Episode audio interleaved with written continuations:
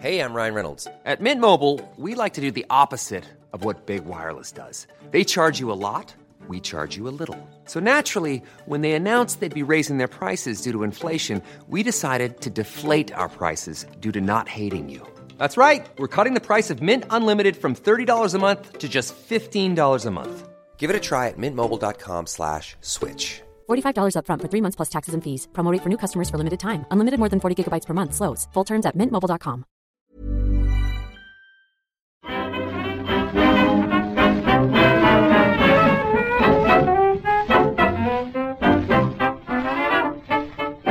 Muy buenas, amigas y amigos. Bienvenidas, bienvenidos una semana más al podcast Reload, programa sobre videojuegos que hacemos desde anightgames.com. Hoy es el primer podcast del mes, del mes de febrero, y por lo tanto lo estamos emitiendo en directo en Twitch.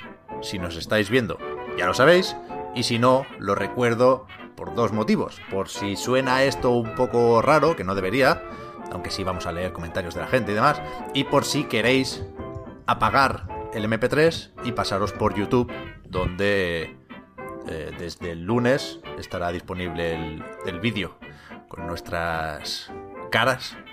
Iba a decir bonitas caras, no, no quiero echarme flores, pero es verdad que nos lo dicen mucho y al final te lo crees. Que los, los comentarios está la gente bastante a tope. Así que me voy a permitir eh, ese lujo y, y también pondremos algún tráiler aquí de las demos de Steam y compañía. Víctor, Marta, tarda mucho en saludaros por, por eso, ¿eh? porque la gente ya os está viendo también. ¿Qué tal? Al Pep. Pues aquí estamos. Claro, yo, yo diría que qué tal, pues en HD, por lo que hemos estado hablando justo antes de empezar, que es que hoy al parecer todo el mundo me está viendo súper bien. En el último directo, Pep, eras tú el que te veías en alta calidad, pero hoy por lo que sea, ¿Ya? ¿Soy De- yo? Dep- depende un poco de quién está emitiendo, de cómo llega la señal de cada webcam. Es un misterio. Casi siempre estamos como los hermanos Dalton, ¿no? Hay una cámara que es la dominante, luego hay la intermedia, que bueno, y luego está low, low settings. A ver a quién le toca cada cosa. Y después está, por supuesto, eh, lo habitual de escalarse la imagen a lo loco. ¿Eso lo has podido limitar, Víctor? ¿Eso lo tienes controlado? Eso está controlado. De momento no se ha movido. Es que eres el, único que tiene el, el poder de controlar eso, ¿eh? Tienes una opción ahí localizada que yo no la encuentro. Pero porque yo uso el OBS normal, no el Streamlabs. Que ayuda. Eh, yo voy mal de frames, ya lo sé ya. Es verdad que también me capa la versión gratuita del programa que estoy usando, me limita a 30 frames y estamos emitiendo a 60. Si pago, en principio se pone 60. El modo pro. Tengo que ver qué, qué hacemos con esto. Tenía Si que haber emitido un- a si- 25. Como... No, está bien, hombre. 60 me gusta más. yo lo que iba a decir, Pep, que tienes que ser más profesional de esto de los directos y decir, si llegamos a no sé cuántos suscriptores, me compro en directo, es, no sé qué, y es. pasas a HD. Me gusta, me gusta. Eso es. Creo que ha pasado ya el tren del hype, pero vaya, cualquier otra cosa similar nos vale, ¿eh? Si, si me lo puedo permitir, evidentemente pago aquí lo que haga falta. La ca- una carretilla del hype. Como de estas, de estas que va una persona a cada lado, como dando ahí una manivela. Con eso no, no hace falta que sea un ave. Supongo que mucha gente lo estará comentando, aunque sea para dejar claro que ya lo hemos dicho hace un ratito que hemos empezado a emitir un poco antes. Efectivamente, parece que Marta está anunciando una nueva consola. Porque tiene ahí como un... Además estás un poco apartada, Marta, de manera que en el centro de la imagen casi está esa especie de altavoz que acabamos de ver que en realidad es, es una cueva para el gato. Que, que- que como vaya al revés, no me, no me entero. Ya está, ya no se tendría que ver, ya estoy en el centro. A ver, vamos a empezar a hablar de videojuegos y cosas colindantes, porque ha vuelto a ser una semana movida. Y os pregunto a vosotros, Víctor, Marta, y también a la gente del chat, ¿por qué empezamos? ¿Por Stadia o por el festival de demos de Steam? Yo empezaría por Stadia para quitarnos todo el bajón del principio y ya a, a lo bueno que es el festival de demos. Digas tú lo que digas, Pep. Vale, Sí. vale. Sí. Vale, vale, la gente coincide, con lo cual empiezo comentando eso de que Phil Harrison, vicepresidente y director general de Google Stadia, publicó el otro día un, un comunicado, una entrada en, su blog, en realidad, diciendo que eh, Google cierra los estudios internos de Stadia. Es decir, los equipos que en principio desde Montreal, desde California y no sé si desde algún sitio más, no sé si lo comentamos ayer y no, no, recordé chequearlo, pero Google compró a los del eh, Journey to Savage Planet, mm. Typhoon, creo que se llaman. Sí. Y, y entiendo que eso cuenta como estudio de Stadia Games and Entertainment, SG ampersand E, con lo cual a tomar por saco también. No sé. La cuestión es que Stadia prescinde de los equipos de desarrollo que debían hacer sus juegos exclusivos. Que no solo no llegaron a terminar ninguno, sino que no llegaron a anunciar ninguno. Es decir, después de lo que parecía una apuesta muy decidida, liderada por Jet Raymond, luego eh, complementada con Sharon Stadstill, que venía de sacar God of War en Sony Santa Mónica, pues habiendo hecho, llevarían un tiempo trabajando, ¿eh? pero habiendo publicado nada, a tomar por saco. Se, se cierra el chiringuito porque dicen desde Google que han visto que, por ejemplo, el lanzamiento exitoso de Cyberpunk 2077, noticia dentro de la noticia, ha validado la propuesta de Stadia y que ahora lo que quieren visto lo que cuesta hacer un juego, es trabajar con sus socios para que aprovechen mejor la plataforma y para que, bueno, se pueda repetir algún caso como el de Cyberpunk, que efectivamente se habló un poco de la versión de Stadia porque no explotaba. Quiero decir, fue una victoria relativa porque sí funcionaba mejor que el juego de CD Projekt en PlayStation 4 y en One, pero dentro de las muchas cosas que me sorprenden de esta comunicación por parte de Stadia, me sorprende especialmente que su estrategia pase por confiar en que los juegos no funcionen en otras plataformas. A ver, eso, lo han dicho. Yo entre líneas leo un poco eso. Eso, no, eso tampoco es así, hombre. no, no, o sea, hay muchas cosas mal ahí, pero tanto como desear que los juegos no funcionen para salir ellos reforzados, eso... El, exitoso lanzamiento de Cyberpunk 2077 en Stadia fue eso. Y no otra cosa, ¿eh? Era mejor que la versión de PC. Sí. Eh, es un hecho que igual Stadia es el sitio más en el que más fácil es jugar a Cyberpunk en condiciones. En el sentido, o sea, fácil en el sentido de que, bueno, es comprarte el, el mando y poco más, ¿no? Es, la, experiencia más plug and play, por así decirlo, eh, de jugar, o sea, la manera más plug and play de jugar a Cyberpunk. Correcto. Yo tampoco creo que, que ellos lo planteen como. ¿No? Los demás pierden y, bueno, qué bien que nosotros ganamos. O sea, yo creo que es, normal que se ponga ese juego en concreto como caso de éxito, porque lo es, yo creo, vaya. Todo no, no, solo mucha gente ha aplaudido lo bien que funcionaba y demás, sino que mucha gente entiendo que ha entrado a Stadia para jugar a Cyberpunk. De Sí, ha, hecho que se hablara de Stadia como poco, que ya es, ¿eh? Efectivamente. Eh, la proporción coste-retorno que les iba a proporcionar cualquiera de sus estudios, viendo, sobre todo, o teniendo como confirmación casos como los, como los de Amazon, eh, era pésima comparada con, el, con lo que pueden conseguir con, juegos de third parties, porque es un hecho que el streaming, que lo digo siempre que hablamos de streaming, supongo que es una, un poco una excusa sin, no, pedida, pero a mí no me gusta y, no lo veo bien, no, no es una cosa que quiera, que me gustaría que triunfara, pero el hecho es que Stadia parece que va funcionando bien PlayStation Now incluso funciona bastante bien. El GeForce Now también se aplaude mucho porque por lo visto funciona muy bien y demás. Y yo entiendo que para Google es infinitamente más cómodo eh, y más razonable en todos los sentidos. Eso, ofrecer una plataforma, gestionar tratos caso por caso con, con socios third party y quitarse un lío de pelotas. Porque si algo nos ha enseñado o nos ha confirmado eh, lo de Amazon es que es muy difícil hacer el tipo de juegos que, que, necesitan estas plataformas y estas compañías, tú de, Google o de Amazon o de o Apple incluso, no esperas jueguecitos cutres, pequeños o, o experimentales o así, ¿no? El, paisano de Amazon, el jefe que queda peor parado en el artículo, lo que quería era super, pro- superproducciones tipo Call of Duty, eh, multimillonarias, ¿no? Que, que lo petaran de todas las maneras posibles. Y supongo que Google iría detrás de eso también. Jay Raymond estaba. un- yo entiendo que para hacernos pensar en el tipo de superproducciones detrás de las que estuvo Jay Raymond, como. como Assassin's Creed, por ejemplo.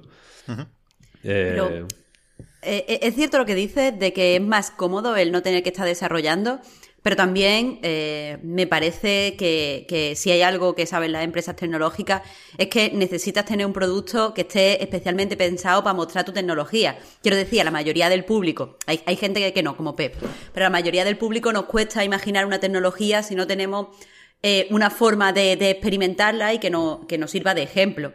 Entonces, lo de cerrarlo, o sea, yo no, yo veo bien, quizás, que no tengan unos estudios para hacer una superproducción billonaria. Pero me parece extraño que quieran seguir adelante sacando una tecnología sin tener eh, ningún medio de, en el momento dado en el que tengan que enseñar algo de esa tecnología, tener un producto 100% pensado para mostrar las bondades de esa tecnología en concreto.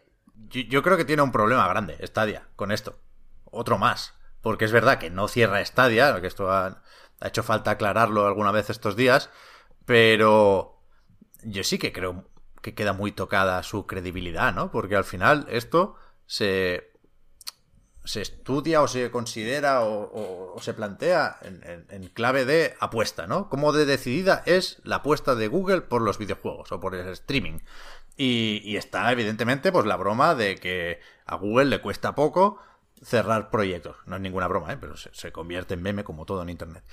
Y, y yo creo que esto es un, un golpe a la credibilidad de Stadia, no solo porque seguramente un servicio como el suyo necesita tirar de catálogo, yo creo que es más o menos evidente, sino porque eso desde luego era su plan A. O sea, tenga sentido o no la nueva estrategia, desde luego no es la primera que habían planteado.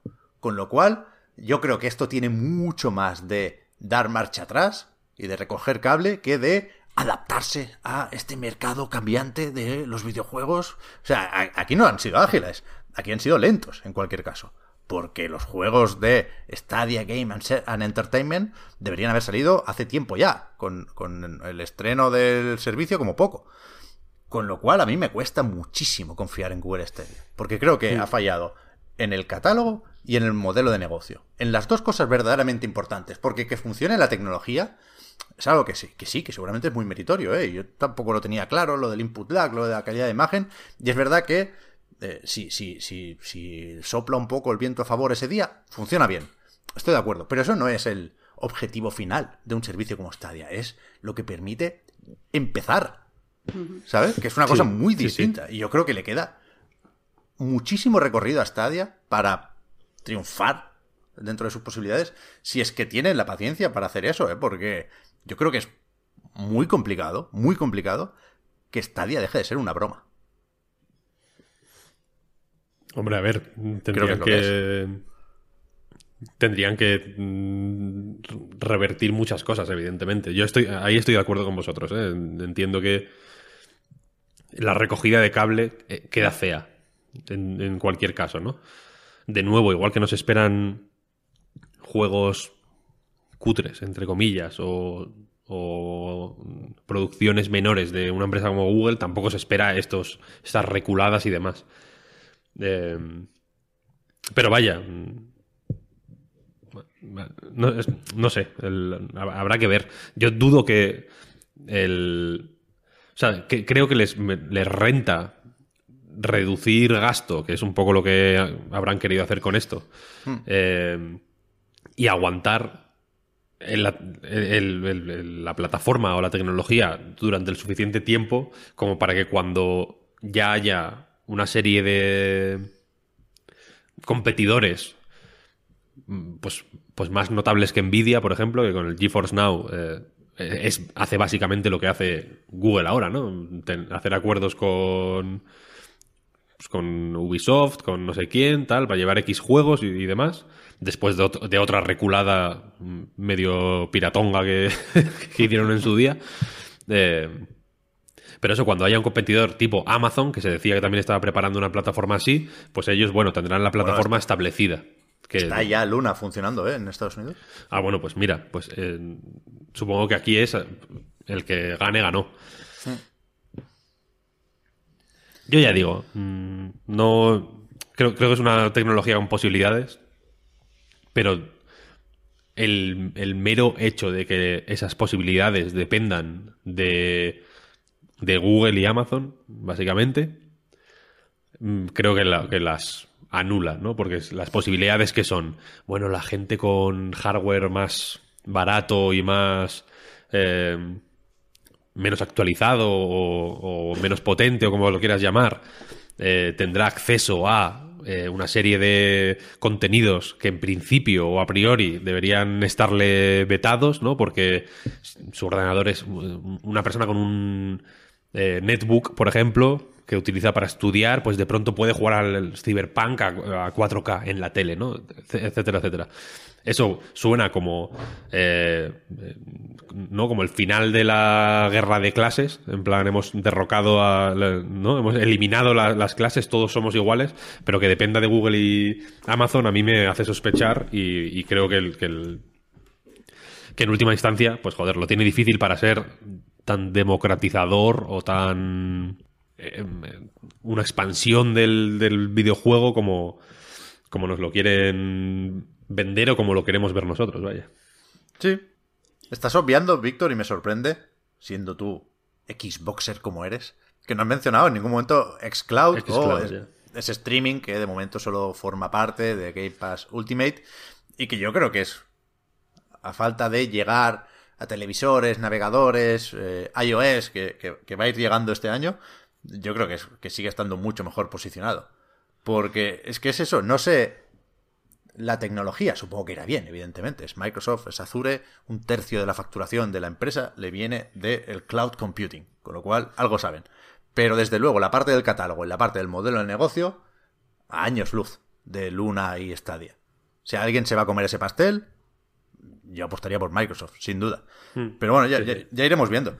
A mí me sorprende de, de, de, de Stadia, de todo esto, la manifesta inoperancia. Quiero decir, es que no han hecho nada. No han ni siquiera presentado un juego suyo.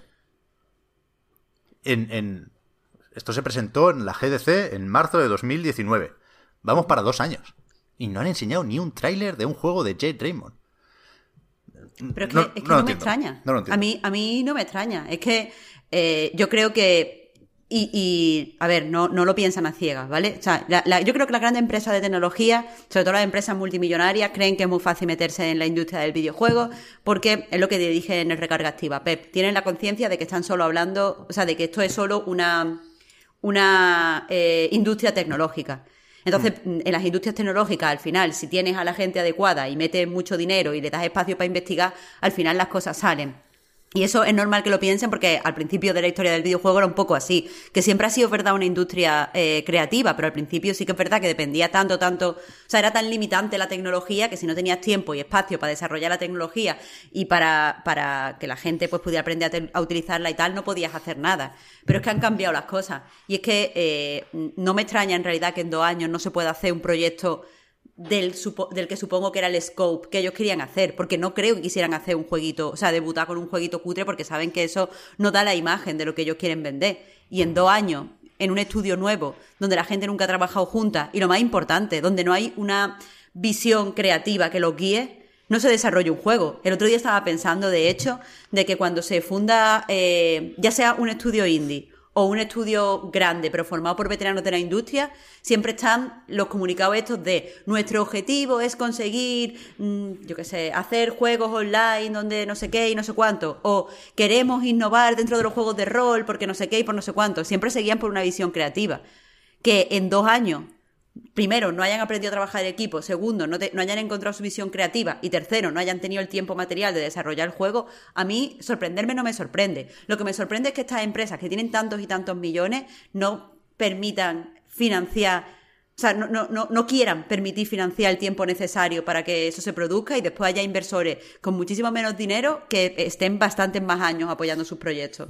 También en el artículo de Bloomberg sobre Amazon, que desarrolla un poco más en profundidad esta idea de la gran empresa que eh, forma un equipo tocho con veteranos y se piensa que a base de, ¿no? de, pasta y de tecnología y de contratar a gente va a sacar un juego.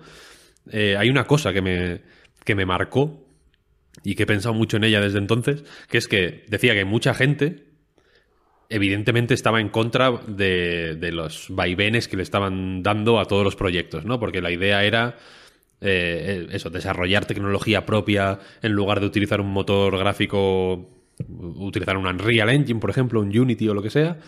Eh, y, y, claro, la idea era eso, crear una gran experiencia triple A eh, a lo Call of Duty con posibilidad de hacer secuelas anuales, que, fuera la, puta repanocha, ¿no? Una cosa increíble. Eso es una cualidad que tú no puedes meter en un juego. Exacto. Quiero decir, eh, en el Unreal Engine no hay un plugin de hacer, de hacer la superproducción.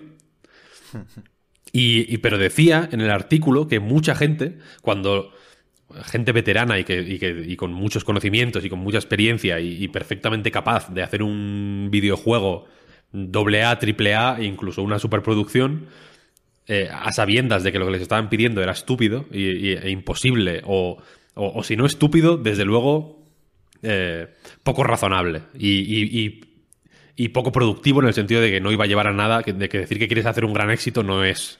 Eh, no es práctico, no, va a ningún lado. Y aún así, en las reuniones y cuando en los informes y en los tal que en los emails que les decían este tipo de cosas poco razonables, ellos simplemente daban la razón porque eh, lo que querían era mantener el puesto. Porque una parte de la compensación económica eran acciones de Amazon que eh, se validaban con los meses que llevabas en, la, en, la, en el estudio, en la compañía, ¿no? Entonces, lo que ellos querían, mantener el puesto y es como, mira, hazme el Call of Duty. Como, ok. yes, honey. vamos allá. Lo que, lo que me pidas. Sí, sí. Yo creo que es fácil buscar coincidencias o similitudes o paralelismos y a lo mejor nos estamos aventurando, ¿eh? pero es inevitable entre lo de Google y lo de Amazon, vaya. Eh, estaba leyendo, antes nos decía eh, Alberto CG76 que no se haya visto nada no quiere decir que no hayan hecho nada. Evidentemente, ¿eh? lo sabemos, pero aquí la pregunta es si no deberían haber presentado ya Stadia con algún juego, si no deberían haber preparado esos proyectos y esos estudios con antelación, mientras preparaban la tecnología, que a lo mejor ya la tenían más o menos hecha, ¿eh? pero yo creo que claramente ha llegado tarde Stadia en todo, porque no sabemos qué hacía o cuánto tiempo llevaba Jade Raymond trabajando en Montreal, pero sí sabemos que eh, el segundo pilar, ese estudio en California liderado por Shannon Statstil se montó en marzo de 2019, es decir, no ha durado ni un año.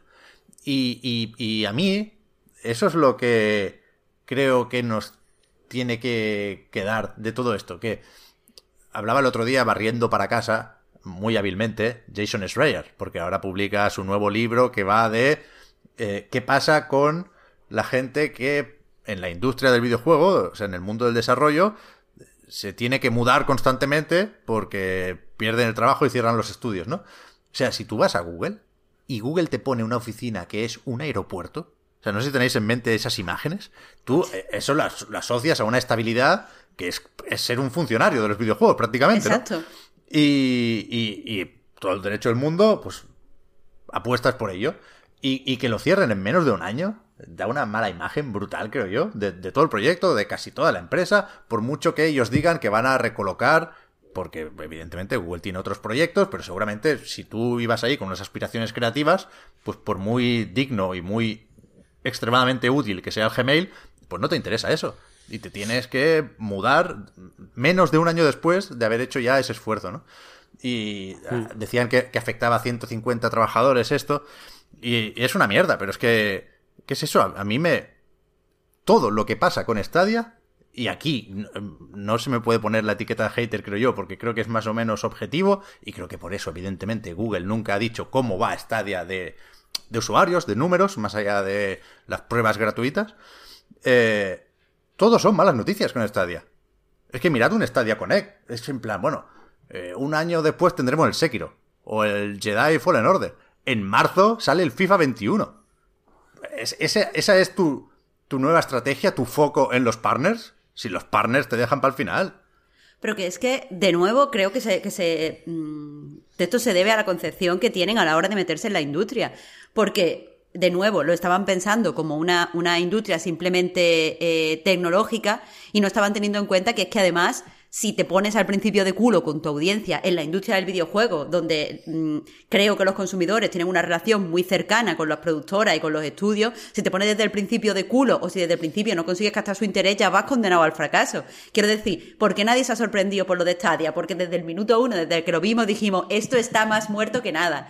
Entonces, ellos, ellos tendrían que haber, eh, si hubieran hecho los estudios que yo creo que serían pertinentes, teniendo en cuenta cómo entrar en un mercado donde la gente y los consumidores tienen una relación de pues una relación, lo voy a explicar así, pero no yo qué sé, parasocial con las propias compañías. ¿Sabes? Si hubieras hecho el estudio teniendo eso en cuenta, a lo mejor no te hubieras metido así, a lo mejor no te hubieras presentado de esa forma. Lo que pasa es que yo, creo que es que desde, el concepto, desde la idea de vamos a meternos en la industria del videojuego solamente por el dinero y de esta forma ya estaban eh, condenados al fracaso, ni, ni estudio de aeropuerto ni, ni nada. Es que, es que mm, no te has acercado ni siquiera a la audiencia que se supone que va a comprar tu producto y has fomentado, que a mí no me gustan, pero ahí están esas relaciones parasociales desde el punto de vista de la compañía. Si es que lo has hecho todo mal. Sí, sí. Hmm. Dice Airlight88 también. Pero no les meterán a Gmail.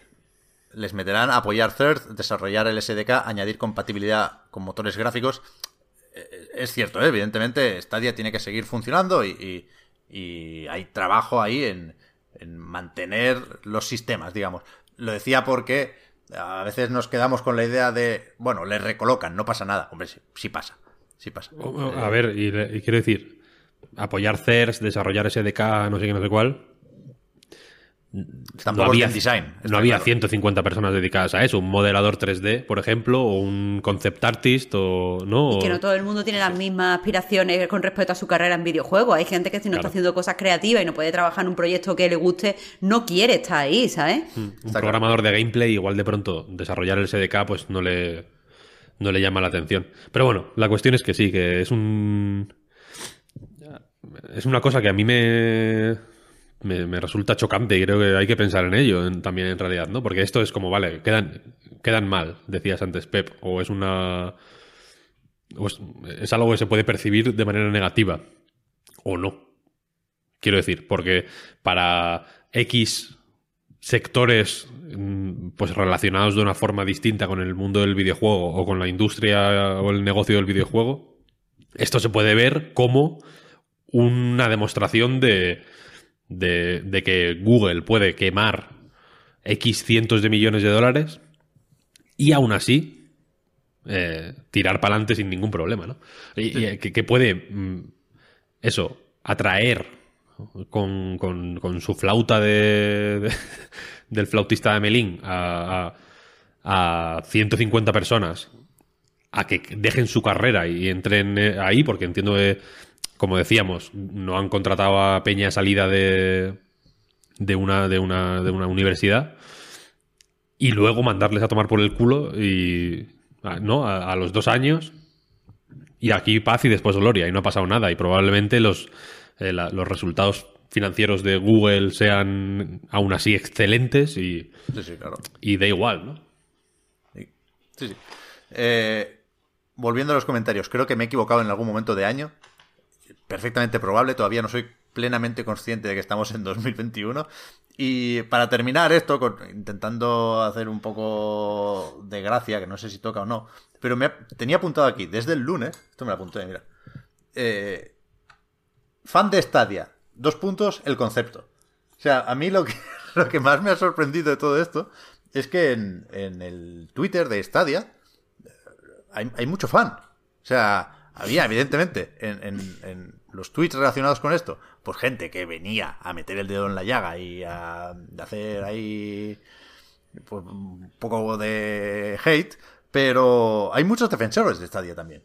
Y entonces, el, rollo es eso, la esperanza del. En unos años te vamos a callar la boca. Eh, porque confía mucho en el juego en la nube y demás. Y hay, o sea, hay fanboys de Stadia. No, no pensemos que se queda la cosa en. De hecho, hay cuentas que, que son específicamente así, ¿no? Pero no, no nos quedemos solo en, en los de Sony, Nintendo, Microsoft o, o el PC, ¿eh? Hay fans de Stadia también y me hacían gracia. Porque eran plan. ¿qué, o sea, ¿qué argumento tienen? Más allá del espérate. Porque es que yo creo que sinceramente no han hecho nada bien. Es que nada. Pero bueno, es gracioso el concepto del fan de Stadia. Os, os invito a ¿Son mirarlo. fan de Stadia como marca o fan de Stadia como tecnología? Porque de tecnología Víctor lo entiende. O sea, yo no, pero Víctor sí. No, no, no, fans de Stadia. El, eh, vosotros sabéis estas sectas apocalípticas que alrededor de un líder es como, venga, el día 13 de marzo del 2017 se va a acabar el mundo, ¿no? Y entonces, para... Tenéis que despojaros de vuestras posesiones materiales y, y- y rendirme pleitesía para que ese día, cuando las naves de Raticulín desciendan a la Tierra, eh, vosotros seáis los salvados y el resto sean, serán aniquilados, ¿no? Esto es algo, es una, creencia que es muy difícil de trasladar a, tu familia, por ejemplo, en plan, mamá, que es que, de verdad, que el 13 de marzo es que se acaba el mundo. Yo entonces tengo que darle todo mi dinero a este, este paisano, tal igual, ¿no? Y luego llega el 13 de marzo y no pasa nada.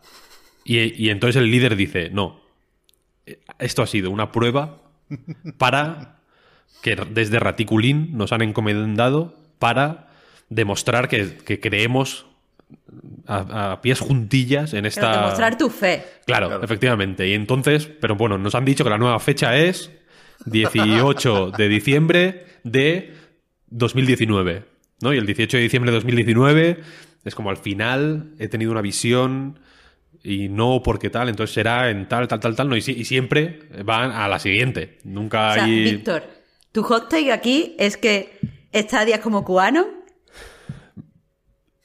Mi, mi hot take es que QAnon es un culto apocalíptico, que tampoco es muy hot, es warm, eh, cold Standard incluso, eh, pero que sí, que Stadia es un culto apocalíptico. Como tantas, como, como, como Vale. O, o la hot, la hot steak, la, la take tan hot que si la tocas mm, te da frío de lo caliente que está, se da la vuelta el termómetro. Eh, es que el- esta, esta forma apocalíptica de relacionarse con el mundo, ¿no? Este, esta mentalidad de culto apocalíptico se ha, eh, se- es, no- es lo, lo normal en el mundo del videojuego eh, y, y no digamos ya fuera, pero en el mundo del videojuego siempre tenemos a Microsoft ahí, ¿no? En plan, no, no. Es que de lanzamiento no, pero, pero los 15 estudios estos que hay haciendo juegos, te vas a cagar, ¿no? ¿No? Y cuando cierren 5 serán, es que esos 5 no creían lo suficiente, ¿no? Los 10 siguientes son los buenos, tal. Y, y- y- y ocurre con todo, en realidad, ¿no? Eh, y, eh, con Sony, ¿no? En plan, joder, es que 2021 la Play 5 va a destruir a, a toda su competencia, ¿no? Y hay un puto juego anunciado. Returnal, 80 euros. Te va- te- que, que- está la gente cagándose en Dios y el Destruction All Stars, que, que no quiero ni hablar de él, sinceramente. Pues te Y- pero, pero es como, pero es como, no, no, no, pero. Y el Horizon 2 y el God of War, ¿no? Es, eh, este, esta visión a futuro de, de. de eso, de te voy a callar la boca, como decía Pep, es el. el- o, o bueno, eh, Adrianensis está hablando de, la- de las criptomonedas, del mundo criptomonedas. Eso es culto apocalíptico, pero, pero, pero vaya, que si Elon Musk les dice que se cortan la cabeza, amanecemos un día con 40 millones de personas decapitadas, ¿eh? Pues ojalá. O sea que. que Vaya no, no, no, de que- repente. que, que es que es, Que es se muy están fuerte. cargando el planeta, que se están cargando el planeta lo de las criptomonedas, ¿eh? Que hablamos fuerte, de lo que fuerte. de lo que contamina el streaming de videojuegos. Bueno, no, no hablamos, pero yo hablo mucho conmigo misma sobre ese tema. Pero las criptomonedas, las criptomonedas, Son- es que sí, sí, son un, no vean. son un pifostio, sí, sí.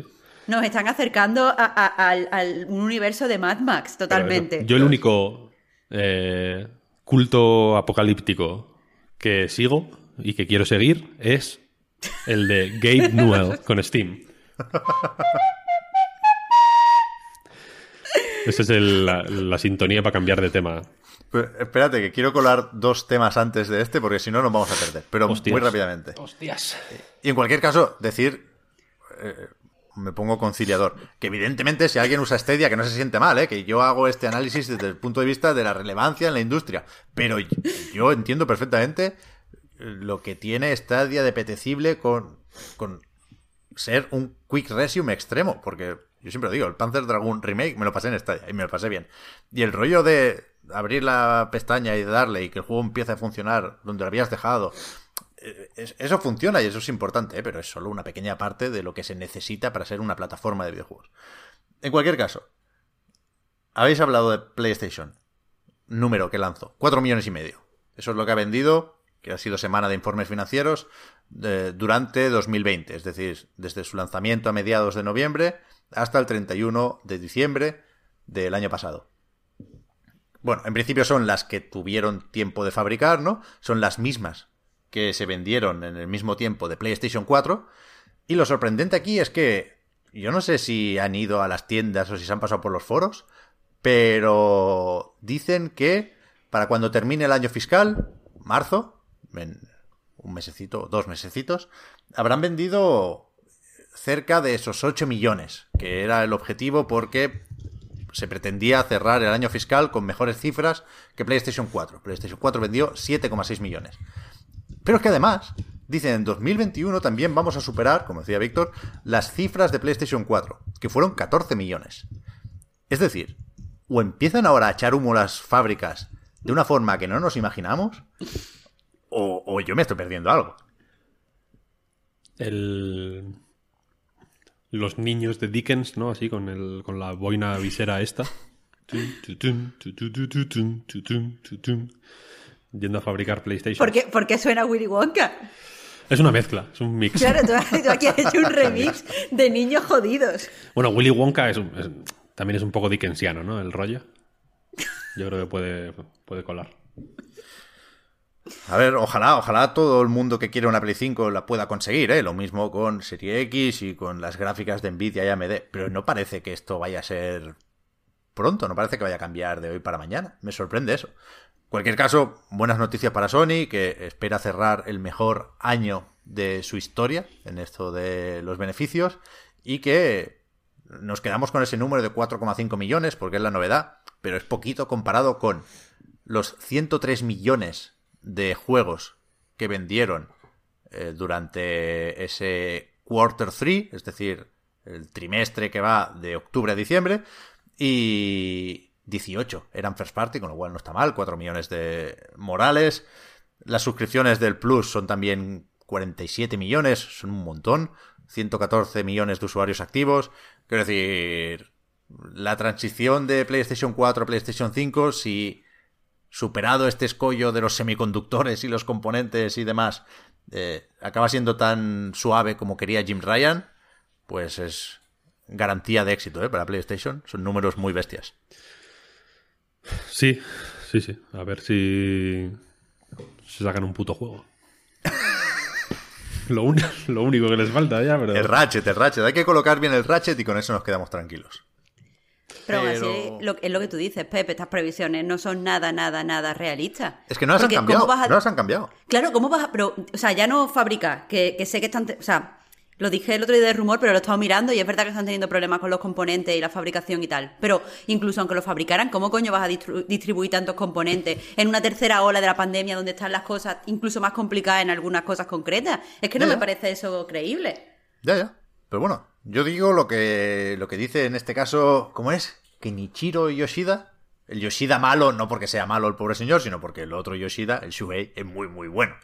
Eh, pero antes de pasar a las demos de Steam, de verdad que no os estoy robando esa parte del programa, pero del Randy tenemos que hablar también. Un clásico de- del programa, un amigo de la casa, Ah. prácticamente. Sí, Está Duval. alargando las cosas porque no quiere hablar de las demos, tío. Que no, Duval que Magic. sí- que sí quiero hablar de las demos. Embracer Group ha comprado Gearbox Software. Y siempre lo digo así, perdón, porque lo he dicho en muchos sitios muchas veces, pero es como me lo he aprendido. Técnicamente no es una compra, es una fusión, pero será por alguna cuestión que, se nos escapa un poco.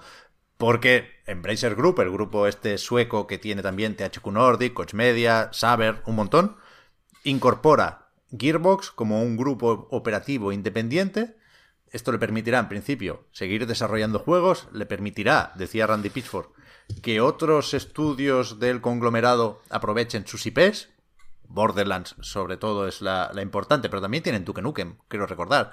También tienen Homeworld, tienen cosillas por ahí. Y supongo, por eso del grupo independiente, que seguirán funcionando como editora incluso, que existe desde hace unos años Gearbox Publishing, que nos dejaron caer hace poco el Godfall. Tú te quejabas, Víctor, de que PlayStation 5 no tiene juegos, te quejas por vicio. Porque Eso es verdad. el Godfall. Eso es verdad. Le has dado bien. Eso es verdad. He jugado mucho más eh, de lo que. Iba a decir de lo que merece, pero de lo que es sano, y, en fin, no sé por qué, por aprovechar, pero sí, es verdad. Está el Godfall.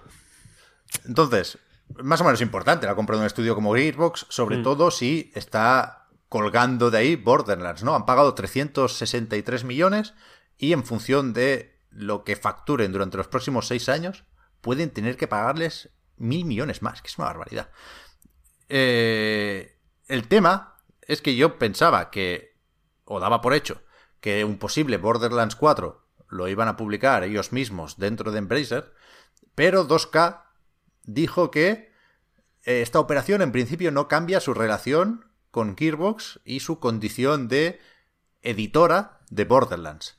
Yo no sé si es lo que tienen que decir o si esto es así, pero pero bueno, es lo que sabemos hasta el momento. Todavía falta para saber qué pasa con Borderlands porque ha, salido hace poco el 3, ¿eh? Pero, pero no sé cómo encaja 2K en esto. No sé, dicho de otro modo, que me parece el más interesante. No sé por qué coño querría Embracer Group, con perdón, comprar Gearbox si no pueden publicar y por lo tanto beneficiarse de Borderlands. ¿Dónde está si no el valor de Gearbox? En Battleborn.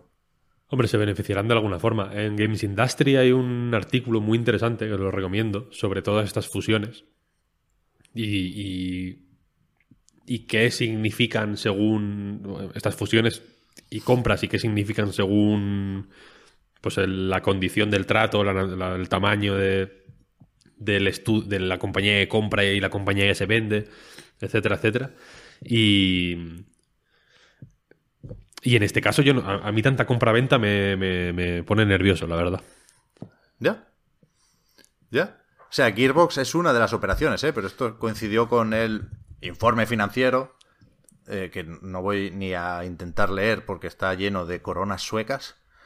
Pero compraron otro estudio, Aspir Media, y se fusionaron también con otro de juegos para móviles, que es el octavo grupo operativo independiente. Quiero decir que no paran, que no paran. O sea, en cuanto a compras y tal, lo de Microsoft es más sonado, pero, pero esto está ahí, ahí, en cuanto a morteradas y, y- el, monstruo que están creando, ¿no? Esperemos que sea bueno ese monstruo. Tiene el, el Biomutant. Eso sí que es una franquicia billonaria, como las que quería Amazon. Sí, sí, total. En fin, el Randy, no sé, es que hay, hay que tener confianza ¿eh? en, en- en el ser humano para, para comprar la empresa de Randy Pitchfork. Pero después tú vas de que, de que estás conciliador, pero estás cero conciliador, ¿eh? Tú estás hoy pegando con la mano abierta para todos Pero es lados. que el Randy, Marta, que el Randy... Ya, ya, pero es que, pero que yo no digo nada, yo solo digo que tu imagen, o sea, tu máscara de conciliador se está cayendo, Pep. El, pen- el pendrive, que eso va a salir cualquier día y eh, Embracer va a pedir que le devuelvan el dinero. El- la hostia al Claptrap. Tuvo una movida de un robo con algo de... Alguien del servicio de su casa o algo así, no sé. Pero buscad movidas de Randy Pitchford porque es que es, es una sitcom. Ese Sí, hombre. el tío eh, at- atrae los problemas. Sí, sí, sí, sí. Es increíble. Bueno, y, y joder, no es directamente de Randy Pitchford, pero sí es Gearbox. el, la historia de más, más buenísima y más graciosa que yo recuerdo en mi vida, que es que la inteligencia artificial del Alien en Alien Space Marines, Colonial Marines. Colonial Colonial Marines, Marines. eso, estaba mal porque había una errata en el código y que la, como en plan un punto y coma, y que lo pusieron ¡pap! y se arregló. De- eh, pero, pero no lo pusieron ellos, lo pusieron con un mod varios años después de que saliera el juego. es increíble. No y este es el juego que. Este es el juego que, que publicó Gearbox, con muy buen ojo. Randy, te queremos. Con Sega, además, hombre, es que estamos todos ahí. Randy, eh, a ver, evidentemente es un desastre, tío, pero. Pero, pero no. es- eh, quedan, quedan pocos como él. Quedan pocos como él. Y a ver, y que poca broma, poca broma con Borderlands, ¿eh? Yo creo que cabe preguntarse si su pico fue Borderlands 2. Pero es una buena franquicia, ahora fuera bromas. Sí, bueno, y el, joder, el, el de Telltale funcionó súper bien y fue celebradísimo como, si no el mejor juego de Telltale, sí de los mejores, ¿no? Eh, el 3 ha funcionado como un tiro, siendo, siendo un juego pues más o menos vago, en el sentido de que después de tantos años es extremadamente continuista y demás, eh, aún así ha funcionado como un tiro, lo que quiere decir que, joder, que la gente tiene hambre de, ¿no? de, de Borderlands y de ese tipo de juego, Y, de, y de ese tipo de juego eh, concretísimamente. Eh, Quiero decir, eh, esos gráficos, ese gameplay, todo, Sí, porque es básicamente el mismo, la personalidad el mismo juego. del sí, juego, sí. sí, sí. Ese humor, se- se- todo. Se destaca mucho el, ¿cómo lo llaman? El attachment rate, ¿no? La, la- la gente que se compra DLCs respecto al total de gente que tiene el juego, que es altísima. Los DLCs de Borderlands funcionan súper, súper bien. Decía Mm. Y se, juegan, y, se, filosófico. y se juegan, a mí me da la sensación de que se juegan los Borderlands durante muchísimo, Sí, sí, sí. durante muchísimo tiempo, ¿no? El, el cooperativo es una cosa como que, que se utiliza mucho. No, no son juegos que, que se agoten en uno, dos, tres meses, ¿no? Sino que están meses, meses, años funcionando. Está bien. Sí, sí. Decía, perdón, filosófico. El monstruo definitivo se llama Tencent, es verdad. Ese va ganando Ese- todas, sí, todas. Eso, es verdad. Eso es muy bestia. Ahora sí, va. Ahora sí. ¿Qué, qué queréis decir del festival de demos de Steam que tanto os gusta? Que eh, yo me he metido esta mañana otra vez. Y me he dado una vuelta por ahí. Porque solo te gustan los melocotonazos, Pep. Si no, si no ha costado 200 millones, a ti no te gusta, tío. Y hay melocotonazos en, este, en estas demos, ¿eh? No, pero, pero melocotonazo en concepto Pep. O sea, Balan, para Pep. Balan Wonderworld. es- Está. Ah, está el Balan festival. Wonderworld. Entra, entra. Que ya salió hace una semanita, pero se queda aquí. Little Nightmares también lo han dejado. Pero yo, dejadme decir mi mierda, Sí. perdonad. Venga. Y así no os molesto después. A mí lo que me echa para atrás no es la importancia o la calidad de los juegos. que cada uno es como quiera de importante y hay muchos juegos buenos aquí. A mí lo que me genera un, cierto rechazo, y es cosa mía, ¿eh? pero os hablo de mi percepción y de lo que siento cuando entro en un festival de demos de Steam y me encuentro con más de 500 versiones de prueba. A mí me vienen los flashbacks del Indiepocalypse. ¿Os acordáis que fue un debate muy acalorado hace un par de años, quizás? Y ahora me da la sensación, a lo mejor no estoy leyendo yo donde toca, ¿eh? Me da la sensación de que se ha reducido el debate cuando el problema es más vigente o más grave que nunca, ¿no? O sea, hablamos aquí evidentemente de la posible saturación de Steam en concreto y de el mercado de juegos independientes en general. Yo entro en el festival de demo y solo puedo ver saturación. Y que, en principio, me podría dar igual, pero si me incomoda, insisto, es porque me pongo en la piel de la gente que hace esos juegos, ¿no? Y ahí veo juegos que, que- se la van a pegar y- y veo mucha ilusión y mucho esfuerzo que se va a traducir en frustración. Entonces, veo que Valve, en vez de intentar solucionar ese posible problema, pongo aquí un poco en cuestión porque no creo que se llegara a resolver el debate del Indiepocalypse, creo que lo empeora, porque nos lo pone todo de golpe durante una puta semana. ¿No es mejor poner 10 demos cada semana durante todo el año? ¿Y hacer una sección y contratar a alguien que te lleve las demos en Steam? no, no, no, no contribuye más y mejor a la visibilidad de estos juegos? Pregunto, ¿eh? Que, que no lo sé. Eh, intento justificar el por qué no estoy todo el día gozando y, y- y- y disfrutando de estas demos como debería estar haciendo. Mira, DV, Joder, DVS dice, ya existen demos permanentes y nadie les hace caso salvo en eventos como este. Eso es lo que iba a decir, es que a la gente le gusta la no celebración y le gusta sentirse que está participando en algo eh, pues, festivo y excepcional. Si tú sabes que si no juegas esta, esta semana a demos, tendrás otras demos la semana que viene y si no tendrás otras demos la próxima, al final pues te la sudan las demos. Como el proyecto ese, no sé si os acordáis que puso, eh, creo que era Rami Ismail, donde cada día había un juego diferente. Al final la gente no se metía todos los días. Si en, si en vez de eso hubiera hecho, pues hacemos una semana donde van saliendo chorretones de juegos, yo creo que la gente lo hubiera recibido mejor. Aparte, si salieran demos todas las semanas, no, no lo cubriríamos, por ejemplo, en Anai, no lo cubrirían en otras páginas como lo estaba pasando en, eh, yo que sé, nivel oculto, incluso en 3D Juegos, han hecho un de este de nuestras demos favoritas.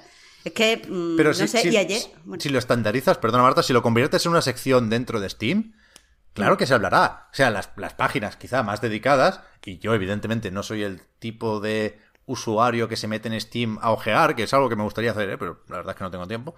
Pero, pero, yo qué sé, se publicaba, Marta, dónde estaba el chur en el Destiny. Cada puta semana. No van a poner la- las demos de Steam. Si lo visten un poco bien. Y cuidado, Valve sí ha hecho mejor que nunca, creo yo, lo de dar un poco de visibilidad a esas demos en YouTube. Ha hecho trailers, ha agrupado algunas cosas por géneros. Quiero decir, el escaparate en la propia tienda de Steam no me entusiasma, pero en el canal de YouTube de Valve sí lo han hecho mejor que otras veces. Y como mínimo han puesto la cláusula esta de no vale repetir, porque había algunos juegos que llevan ya dos o tres festivales, ¿eh? Windjammers, por ejemplo. Yo No tengo sé, yo- un par de ideas. Di, Marta, di. Que no Voy rápido, cortar. perdona que te he interrumpido por segunda vez, lo siento.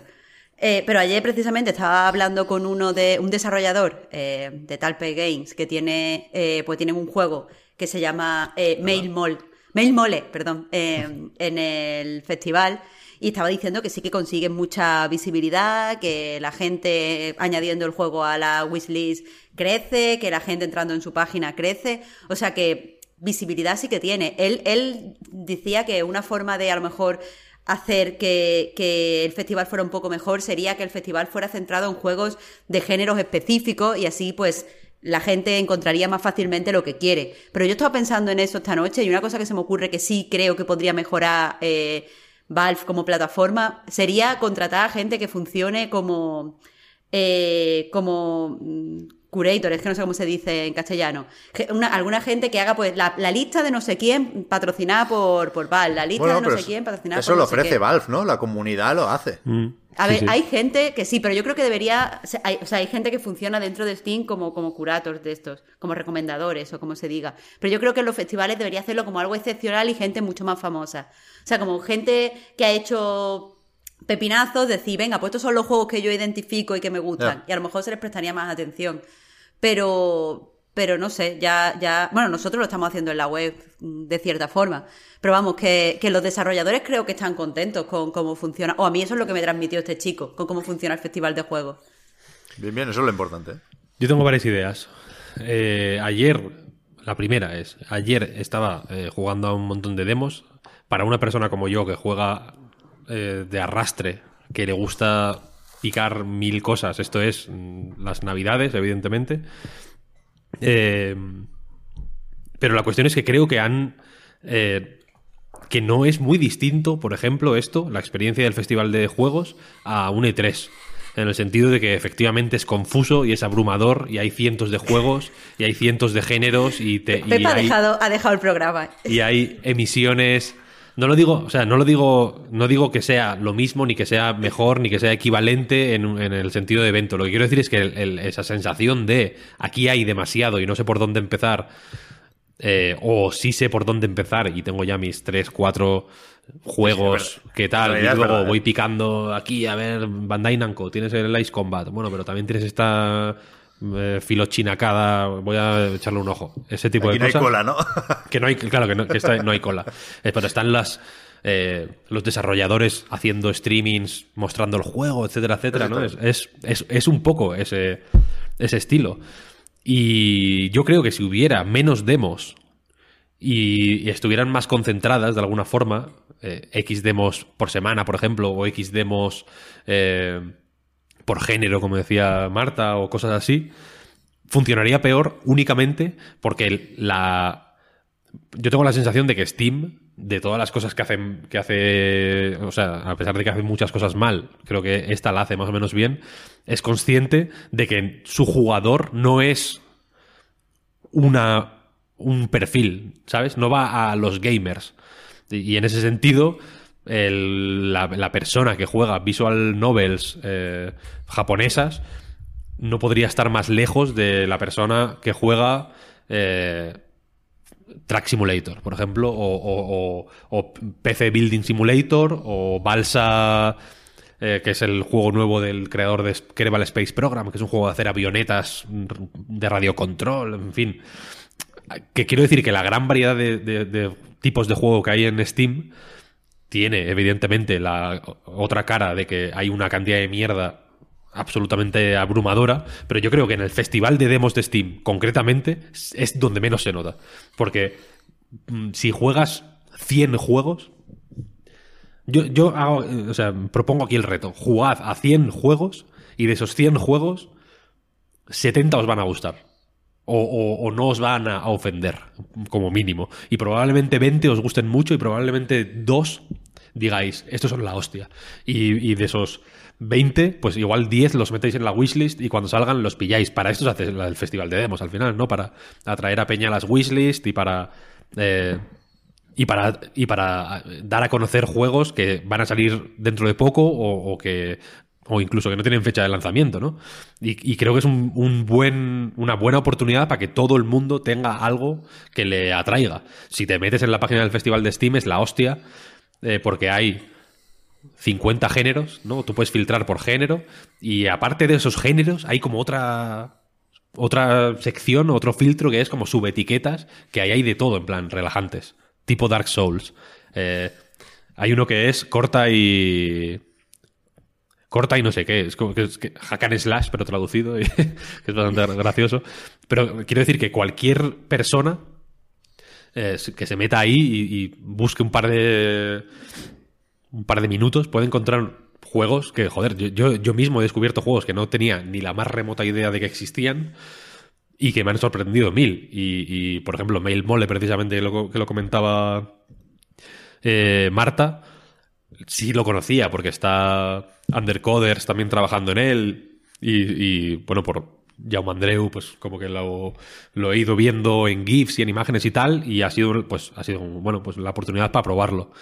Y ha, y ha sido guay. En ese sentido, quiero decir, en mi posición como prensa, también, pues, he querido que sea un poco, como decía, hemos, querido en realidad, vaya, como web, que sea un poco como de curator y de recomendar demos, pero como jugador, que, ta- que también he jugado muchas demos sobre las que no he escrito y sobre las que no voy a escribir nada, eh, joder, lo me, parece un, me parece un evento que no hay que darle muchas más vueltas porque tampoco es una cosa mm, acojonante ni revolucionaria ni, ni- ni que te cambie la vida, pero que, pero que está bien, yo creo, precisamente por la cantidad.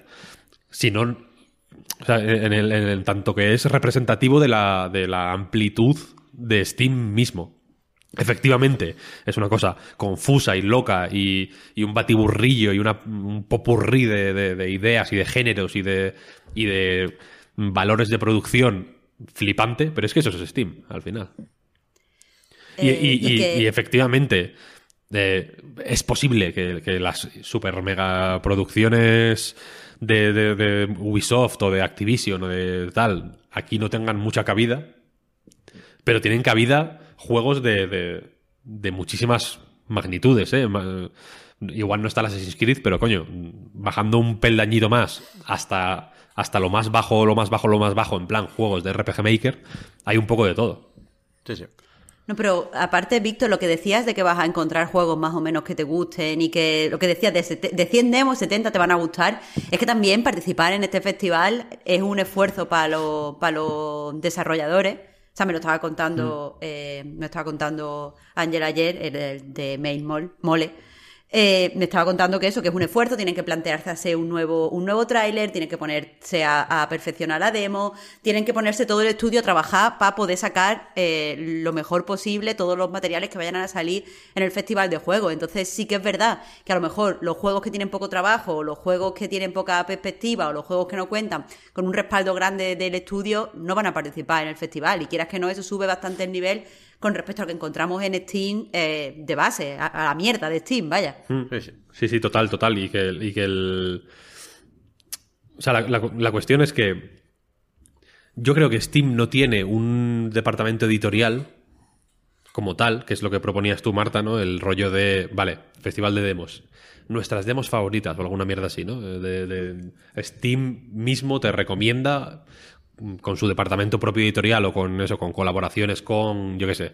mm, ¿Cómo se llama el de Kinda Funny este? Greg Miller se llama, Greg algo Miller. así. Ese tipo de perfiles, ¿no? O Geoff Keighley, lo- los favoritos de Geoff Keighley, cosas así, para llamar un poco la atención, porque no, porque no, es que ni- no les iría bien, yo creo, porque, eh, porque aquí lo que consiguen es que eh, es repa- repartir, por así decirlo, diseminar los, las wishlist. Quiero decir, evidentemente no hay, como igual que no hay un jugador mm, dominante o, o- base o, normal, por así decirlo, de, en Steam, la- las, las necesidades del tipo de juegos que, que, joder, que sí que pueden funcionar más o menos en Steam eh, y que cada vez hay más porque cada vez se ajustan más las expectativas, mm, tampoco dependen de que haya un gran jugador totémico que y, de acumular millones de, de, mm, de wishlist, etcétera, etcétera.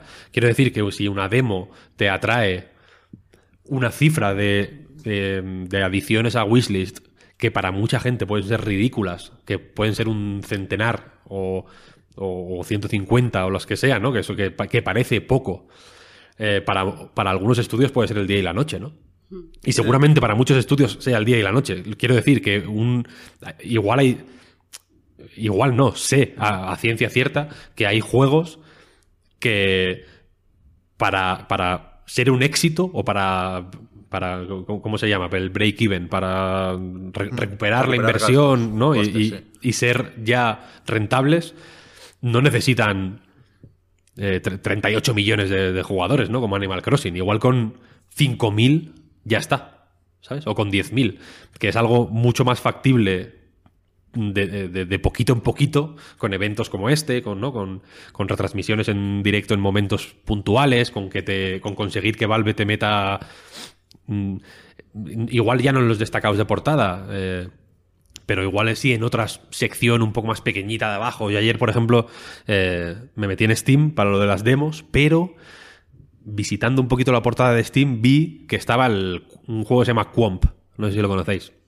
No. No.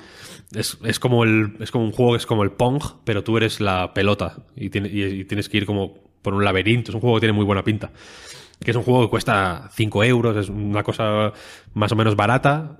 eh, y que estaba no en una sección muy destacada, pero bueno, sí en eh, un sub destacado concreto de la en la portada de Steam. Yo lo vi ahí, ¿no? Y fue como, ah, hostia, me lo compré. Perfecto. Este, es- esta cosa, esta, lo- mi experiencia, si le pasa a 5.000 personas o a 10.000 personas, que no es muy loco, quiero decir, Steam tiene millones y millones y millones de jugadores. Eh, joder, ya está.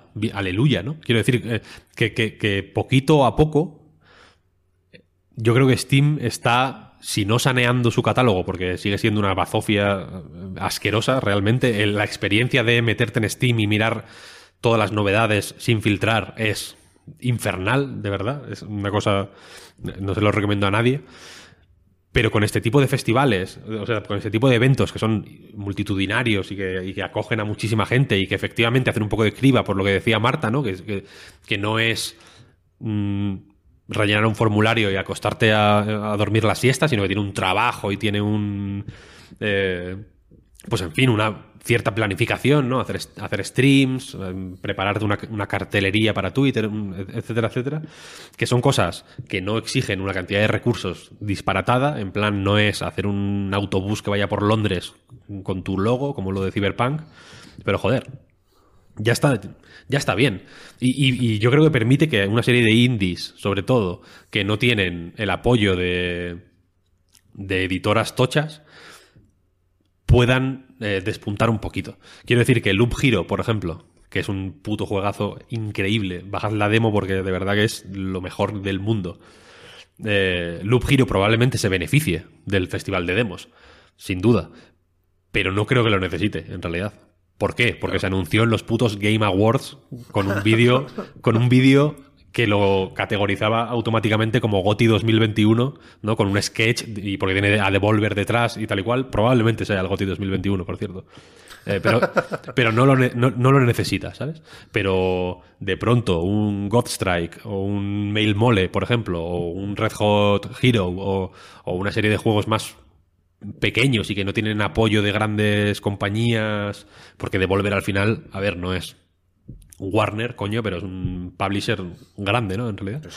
Eh, esos juegos que no tienen apoyos muy tochos, aunque lo que les beneficie en términos eh, absolutos sea poco, quiero decir que si comparas esas cifras con las de eso, con las de un Devolver Digital, sin ir más lejos, probablemente sean o parezcan virriosas, pero en términos relativos a su posición y a su presupuesto y demás, eh, es eso, el día y la noche. Creo que, es, una, bomba de oxígeno flipante. Entonces, mi posición es sí al Festival de Demos. Pep, tú estás harto de nosotros ya. No, no, os iba a hacer una pregunta, pero la dejo para después porque creo que tendrá más sentido después de haber recomendado algunas demos. Sí, os voy a reconocer que en algún momento me estaba sonando esto muy a PC Gaming Show y me he puesto a mirar pero cosas relacionadas, cosas relacionadas. En Word Reference, para Curator, proponen curador. Además lo proponen con un ejemplo de un festival de música y tal, con lo cual no vale. Me he metido en la RAE y curador, aparte de que tiene cuidado de algo o que cura, hay una acepción que supongo que es de aquí donde viene la cosa. Dice, en derecho, persona designada por resolución judicial para complementar la capacidad de determinadas personas que la tienen limitada que suena muy faltón, pero no es imposible ver cómo deriva esto en, el curador que recomienda, ¿no? Entonces, no sé si es eh, correcto decir que vamos a hacer de curadores, pero bueno, nos entendemos. ¿Qué recomendáis al final de este festival de demos de Steam? Prescriptor es, buena también, me gusta. Ah, prescriptor está muy bien. Es la que estábamos buscando. Es la que estábamos buscando antes todo el rato y no nos salía. Gracias, Adri. Eh, eh, ¿Qué? Va, venga, va, juegos. Empiezo yo, Víctor. Sí, dale. Vale. Pues voy a empezar por el verdadero, auténtico GOTI 2021.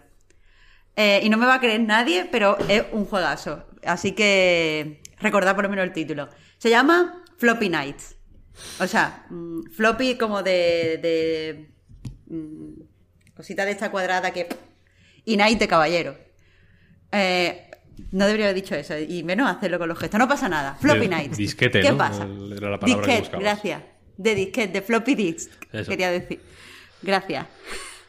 Eh, o sea, lo tengo que especificar porque la gente, como pronuncio súper mal el inglés, no me entiende. Pero bueno, eso. ¿De qué va? Pues es un juego eh, que es de estrategia y de cartas eh, y que está eh, pues hecho el arte por la misma mujer, la misma artista que hizo el DC Dungeon de Terry Cavanagh. Eso es lo que yo sabía antes de entrar. Me llamaba porque precisamente el arte de DC Dungeon me gusta mucho y aparte me parece que es un juego que tiene un rollo súper interesante y esa mujer, aparte de ser artista, también había colaborado en el diseño, así que yo estaba... O sea, tenía, ganas de probarlo antes de, que llegara el festival de demos. El juego eh, está protagonizado por una... O sea, es...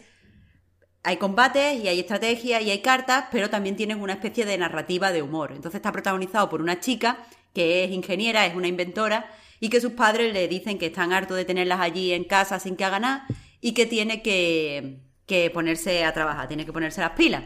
Y como no quiere trabajar, lo que hace es, usando el ordenador personal que lleva en el hombro, eh, y los disquetes, propiamente dicho, se crea una serie de bichitos, de bichines como de rollo planta, para que hagan el trabajo por ella. Entonces sale al mundo con sus bichines y le hace a los vecinos eh, varios favores a cambio de dinero. Esa es argumentalmente la, la premisa. Eh, ¿Qué pasa? Que yo cuando, cuando entré estaba esperando un juego de cartas eh, tradicionales, o sea, tú lanzas eh, la carta del bichito, lanzas la carta del ataque y puedes ganar o perder. Un juego más sencillo. El problema es que le han añadido, bueno, el problema no, lo bueno es que le han añadido una capa de estrategia muy interesante por el cual hay un tablero formado por casillas y la posición en la que tú coloques los diferentes knights, los diferentes bichitos y cómo los muevas por ello, pues es igual de importante casi o más que la baraja, o sea, las cartas que tengas en tu mano y cómo las ejecutes. Básicamente, eh, eso, tú tienes una... O sea, también, también es un juego de gestión de mazo, lo que pasa es que en la demo eh, tú ya tienes el mazo hecho porque no te da tiempo a configurarlo, pero básicamente eso, tú tienes tu, mazo, te van saliendo las cartas, seleccionas el guerrero que quieres, eh, que quieres sacar al terreno de juego, hay una zona donde lo puedes lanzar, y a partir de ahí, pues puedes ir gastando tus puntos de energía, mover a ese guerrero, hacer que ese guerrero ataque o tener, o sea, lanzar otros guerreros al terreno de juego. Una de las cosas que más me ha gustado es que eh, para poder hacer aún más estrategia, una de las cosas que puedes hacer es eh, sacrificar varias unidades. Entonces, la condición de derrota viene por la muerte del primer guerrero que lanzas pero los demás los puedes ir sacrificando, usándolos como cebo, usándolos para despistar a los diferentes eh, enemigos que tienes en el tablero. Las condiciones de victoria me han parecido también muy diversas, porque en el demo te deja probar cuatro eh, combates diferentes y además tiene un montón de bonificaciones que quieras que no le dan muchísimo interés a los combates. Eh, ya os digo, no, puedo hablar sobre el componente de gestión, pero los combates me han parecido bastante profundos y con bastantes opciones como para que el juego mantenga el interés a lo largo de muchos, muchos, muchos, muchos combates. Y si tuviera que poner eh, a lo mejor una pega, en base a cosas que me gustaría ver cambiadas desde esta demo a la salida final del juego, que se supone que es en marzo, es que eh, eh, eh, los combates podrían ser más ágiles, creo, porque una de las cosas que han hecho los desarrolladores es que tú tienes tu, mano abajo, seleccionas la carta que vas a querer jugar, esa carta se mueve a uno de los laterales, después con la carta en el lateral tienes que seleccionar al guerrero que la va a ejecutar, entonces el guerrero la, ejecuta. ¿Y qué pasa? que todo esto del movimiento hacia el lado y tener que seleccionar me parece eh, pues que hace, hace que el combate sea más lento. Entiendo que eso está hecho para que la gente no pueda jugar cartas por error. Pero, eh, ya os digo, parece, parece poco ágil. Me gustaría más que se pudiera mover, teniendo en cuenta que este juego sale para PC, que se pudiera mover la carta hasta el guerrero y directamente la ejecutara. Claro, otro oh. problema que le veo en ese sentido, cuando eh, todas las cartas pues tienen su coste de energía, pero cuando posicionas a tu guerrero al lado de un enemigo, se activa una carta de ataque gratuita para, tener, para utilizar esta carta gratuita tienes que pulsar en el guerrero, la carta se mueve a un lateral, una vez con la carta en el lateral tienes que volver a pulsar el guerrero y después pulsar al enemigo. Y yo esto no lo veo normal, vería mejor que posicionado al lado directamente clicaras en el enemigo y te ejecutara ese ataque que al fin de cuentas es un ataque simple. Pero bueno, esas son cosas que de cara al lanzamiento se pueden mover y aún así, repito que me ha flipado eh, lo que parecía un juego así un poco más de, humor, tenga tanto eh, profundidad en el combate, te permita eh, la, IA de los enemigos esté tan bien hecha que eh, sea mm, realmente complicado posicionar las unidades que pueden morir, las unidades que vamos a sacrificar como para engañarlas, porque creo que atacan, no, tendría que jugar más para darme cuenta, pero creo que, que atacan por defecto a la persona que tiene, al guerrero que, que tiene más vida y que por tanto es más poderoso. Y aún así, eh, también con, los añadidos en el terreno de montañas, de árboles, de bosques y tal, eh, y bueno, la posibilidad de los ataques a distancia, que sé que se meten al final, parece que, va a ser un juego súper interesante si nos gusta la estrategia. Y aparte me gusta que poco a poco los juegos de estrategia vayan tomando otros aspectos, que no sea todo una facción guerrera que quiere vencer a otra facción de guerra o sea, de guerrera y están en lucha constante y sea así como dramático. Esto es un juego de humor en el que estás haciendo pequeños recaítos, como ayudar a tu vecina a que desaparezcan los gremlins que se comen la comida. Y me parece, me parece amable, me parece una vuelta amable a, a los juegos de estrategia. Este juego es un Y me pepino. están diciendo que mucho texto, así que lo dejo ya, pero es que me ha gustado mucho. Este juego es Lo un pepino, siento. Marta. Tiene una Gracias. Víctor. Yo, yo me he dado cuenta de, de- de un pequeño trauma que no tenía localizado. Que pen- pensaba que me echaría para atrás por las cartas. Y en realidad no, porque el juego se ve muy bonito. Y creo que. Hostia, es que me he dado cuenta ahora, ¿eh? Que me generó un pequeño trauma el Pit People. He tenido que buscar cómo se llamaba el de, de Behemoth, ¿os acordáis? Hostia, Pit People, sí. Aquel de Eh, estrategia. Que no sé por qué, porque me hacía mucha gracia en realidad el juego. Pero como juego, los combates, con las casillas, era muy malo. La estrategia era pésima. Y, y me obligué a jugar mucho tiempo a ese juego. Y, y ahora tengo un trauma con las casillas. Me he dado cuenta. O sea, al, al verlo, el, el Floppy Nights, me he dado cuenta de que, de que es por eso. De que me viene el Pit People. Joder. Sí, el Pit People la verdad es que salió mal. Pero este parece la polla, la verdad. La o sea, el, el rollo medio mm, Advance Wars, eh, Fire Emblem clásicos. ¿Cómo se llamaba el juego este de estrategia tipo Advance Wars que sacaron Sí, hace el del poco? perro. El del, el ¿Qué? del perro con el casco, ¿no? que también estaba bastante bien. Mm, Me mola, la verdad. Yo, a ver, yo. Y me, y Wargroove, me- es verdad. Wargroove, Gracias, efectivamente. Y me da. Yo estoy, yo estoy contigo, Marta, en que cuando es un juego de ordenador, sáltate todos los pasos. mm, Coñazo que, ¿no? que hay. ¿Sabes? Si, si, si arrastrar hasta aquí te ahorra dos pasos, do it. ¿No? Y si es por. Y si es por ahorrar fallos o movimientos que no querías o cosas así, pues bueno, que haya un. igual en las opciones, ¿no? Algún tipo de. de, de- de selector, ¿no? En Atajo o plan, algo así. Claro, que te permita. a bajo tu propio riesgo hacer este tipo de cosas, ¿no? Como cuando desactivas lo de no, en, ¿no? en tal programa, no me preguntes más, ¿no? cuando, cuando cierras una ventana sin guardar. Pero sí, este me mola mucho, la verdad. Y cualquier cosa que, re- que recuerde, ni que sea mm, gráficamente a Dicey Dungeons, es, eh, es buena y bella y necesaria. Vaya, no- Es que pasó muy desapercibido, pero a mí me parece un juegazo, DC Dungeon. O sea, pero todo, o sea, el rollo de humor que Es tiene, hostia, el propio juego en sí, me gusta mucho. La hostia, buenísimo, buenísimo. Sí, sí. Sí, sí. Antes de seguir, Víctor, Dime. prepárate. ¿Hasta cuándo dura esto? 9 de febrero veo aquí. Hasta el 9 de febrero. Si alguien eh, escucha esto Tiempo, tiempo. mañana, sábado 6, efectivamente, pues bueno, tiene X días para bajar las demos que recomendamos. Si alguien lo escucha el lunes, aún así, tiene el 8 y el 9 para, para coger las recomendaciones. Así que ningún problema. Y en anightgames.com hay un especial donde escribimos sobre, este, sobre estos juegos y muchísimos más. Eh, así que la utilidad de esta sección está eh, a prueba de balas. ¿Tú qué, Pep? ¿Qué has jugado de las demos? Poca cosa. Yo juego al Narita Boy, que es el que tenía más fichado de todos los que. de los 500, seguramente.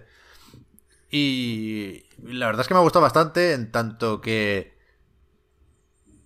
Es lo que había en los trailers, ¿no? En el último, que se publicó esta semana, pero también en el primero, que originó todo esto de, del Kickstarter. Me ha sorprendido en la demo lo que cuesta arrancar, o lo que tiene de aventura y con muchos diálogos, hay mucho texto, ciertamente al principio, también mucho nombre. Me he acordado de otro pequeño trauma, o joder, igual hoy no es mi mejor día, ¿eh? Pero yo me, o sea, mi percepción de los JRPG cambió, ahora doy un pequeño rodeo y vuelvo, ¿eh? Con Final Fantasy XIII, porque al principio no paraban de soltar nombres de una forma que era imposible mantener el interés. El Lassie de Pals, el Lucy de Pals, el, el, el Cocoon, el Nido, no sé qué. ¡Buah! Desconecté. De aquí me ha, recordado un poco eso, porque hay muchos nombres también. Te sueltan muchos nombres muy rápido, pero el principio tiene algo también de Sword and Sorcery. eh, evidentemente, el principal gancho de este Narita Boy es el apartado visual, que tiene muchísima fuerza. Mira que yo no soy muy tampoco de pixelotes, pero aquí como que dobla las apuestas tanto en la estética ochentera como en lo de meterle filtros. O sea, es. La primera impresión es que se han pasado incluso con el desenfoque o con lo borroso de las esquinas, pero después te acostumbras y dices, coño, claro que sí, aberración cromática a tope y la, la deformación esta para dar la sensación de que estás viendo una, una tele de tubo. Muy, muy guay visualmente, las animaciones son la hostia.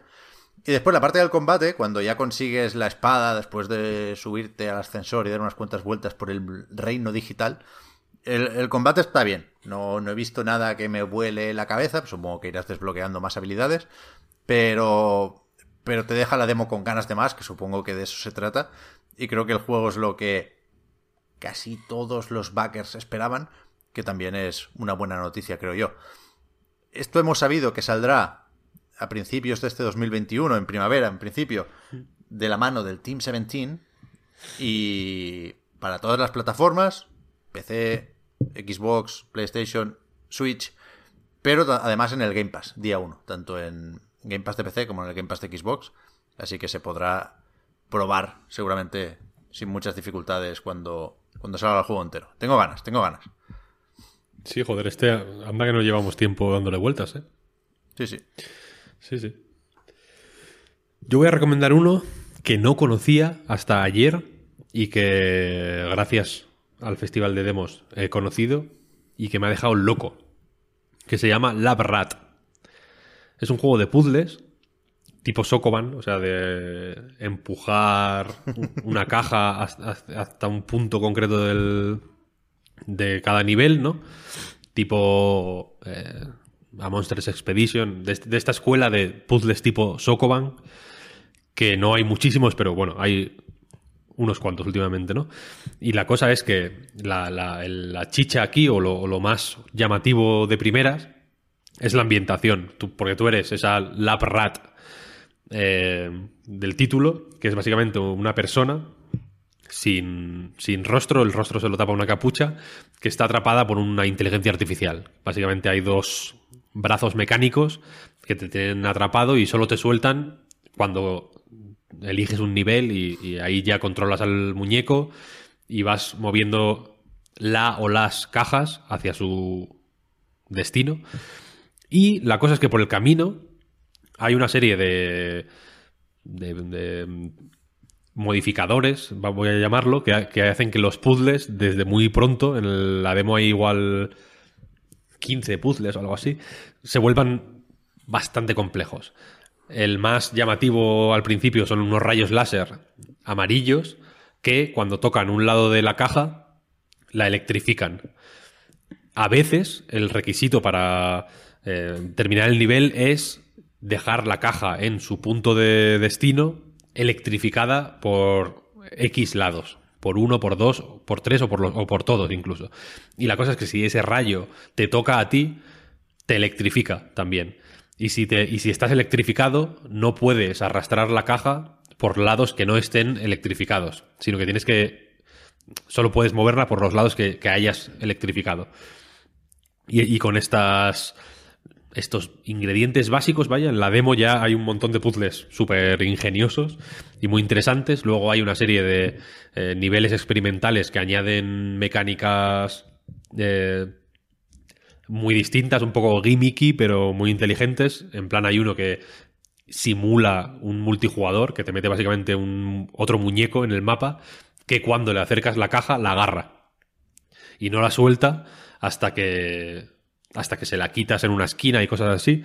Y esto lo que hace es básicamente limitarte un poquito más todavía la movilidad y eh, hacerle un guiño un poco al lore del juego, que es rollo Portal, por poner el ejemplo más, eh, más, más, conocido, ¿no? De, eh, inteligencia artificial cínica que te, que te pone a prueba con una serie de desafíos en los que claramente te está manipulando como jugador. Y aquí la manipulación va más allá porque aparte la, historia, digamos, o el, contexto del juego es que esta inteligencia artificial está cogiendo datos, recopilando datos de tu comportamiento, de cómo resuelves los puzzles, etc. Pero aparte, después de... Antes y después de los puzzles hay pequeños diálogos. Y encuestas de satisfacción, por ejemplo, o te pregunta en plan... eh, este puzzle te ha parecido... eh, o cómo te ha parecido la dificultad de este puzzle, ¿no? Y, hay X respuestas y eh, cuando respondes te aparece rollo como en el Catherine una, unas estadísticas de qué ha respondido la peña. Y cuando ¿Pero son estás- reales? Son reales. Sí, cuando estás dentro de. guay. Hay un momento, hay un puzzle, por ejemplo, que la IA te dice, no te sientas solo. Es así un poco, ya digo, irónico. eh, claramente humorístico, ¿no? Es como, no te sientas solo. Aunque creas que estás solo, no tienes por qué sentirte solo. Formas parte de una comunidad y de pronto te aparecen un montón de nicks de gente que está jugando en ese momento al juego. eh, en Steam, vaya, sus nicks de Steam y sus iconos de Steam y todo, ¿no?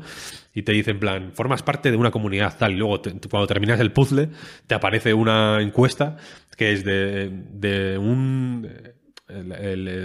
¿Cuál es tu grado de eh, sentimiento de comunidad? O, cómo, es algo como en plan, ¿cómo, ¿cuánto te ha calmado sentir que eres parte de una experiencia compartida tal? Y te pone como...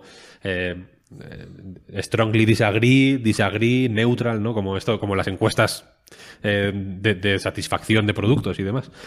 Y, la cosa es que el juego eh, es de. Voy a mirar la- el nombre, lo siento por la pequeña pausa, porque no me acuerdo. Se llama eh, Gwen Frey, que es una chica que con, un estudio nuevo que se llama Chump Squad, eh, que es básicamente la developer principal con ayuda de otra gente en, la, en el diseño de puzzles, por ejemplo. Está un tipo que se llama Lucas Leslo, que es español y que es una máquina de los puzzles. Es súper recomendable. Es el típico que si veis un juego de puzzles que os gusta y miráis en los créditos, probablemente esté en los agradecimientos o en la, o en la sección de testers o en la sección de, de ayuda o donde sea, ¿no? Porque e- es el típico que es- está bien comunicado en esta pequeña comunidad de diseñadores de puzzles.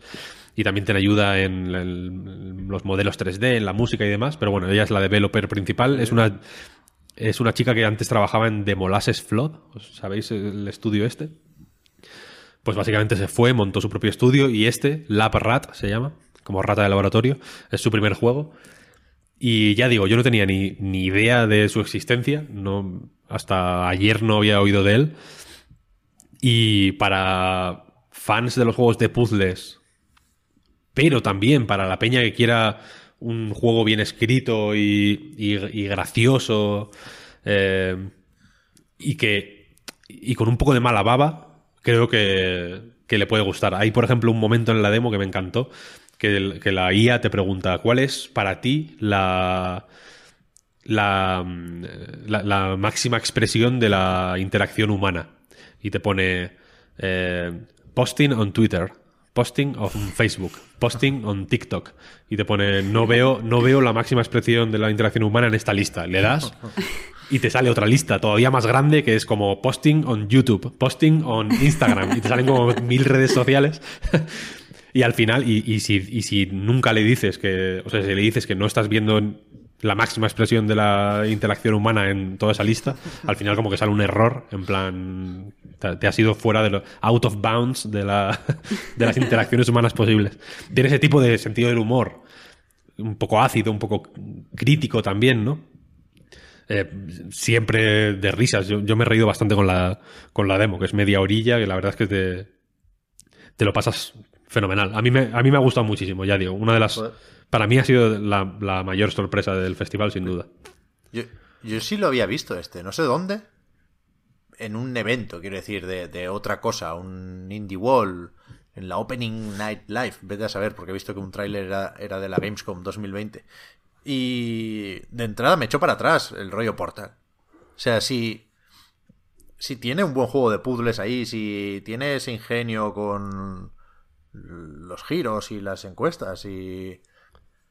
¿Por, por qué se apoya tanto, tanto, tanto en Portal? ¿No, no, no, no- O sea, ¿no te parece ah, contraproducente? Sí, total, total. O sea, en la reseña que escribí en A Night es lo primero que digo.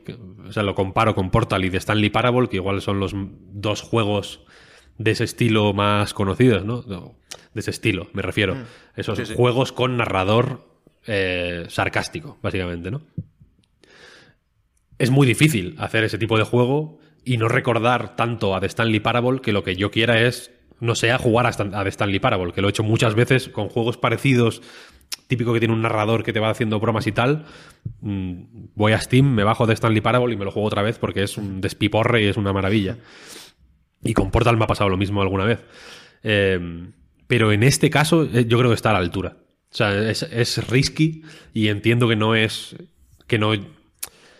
Que ya no llama la atención. Por eso, porque se ha hecho mucho y los. y los casos conocidos que tenemos, joder, son.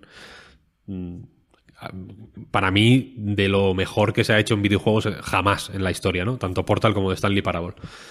Eh, pero en este caso ya digo, si de algo puede servir la demo como toma de contacto un poco sin compromiso, ¿no? No tienes que pagar, básicamente.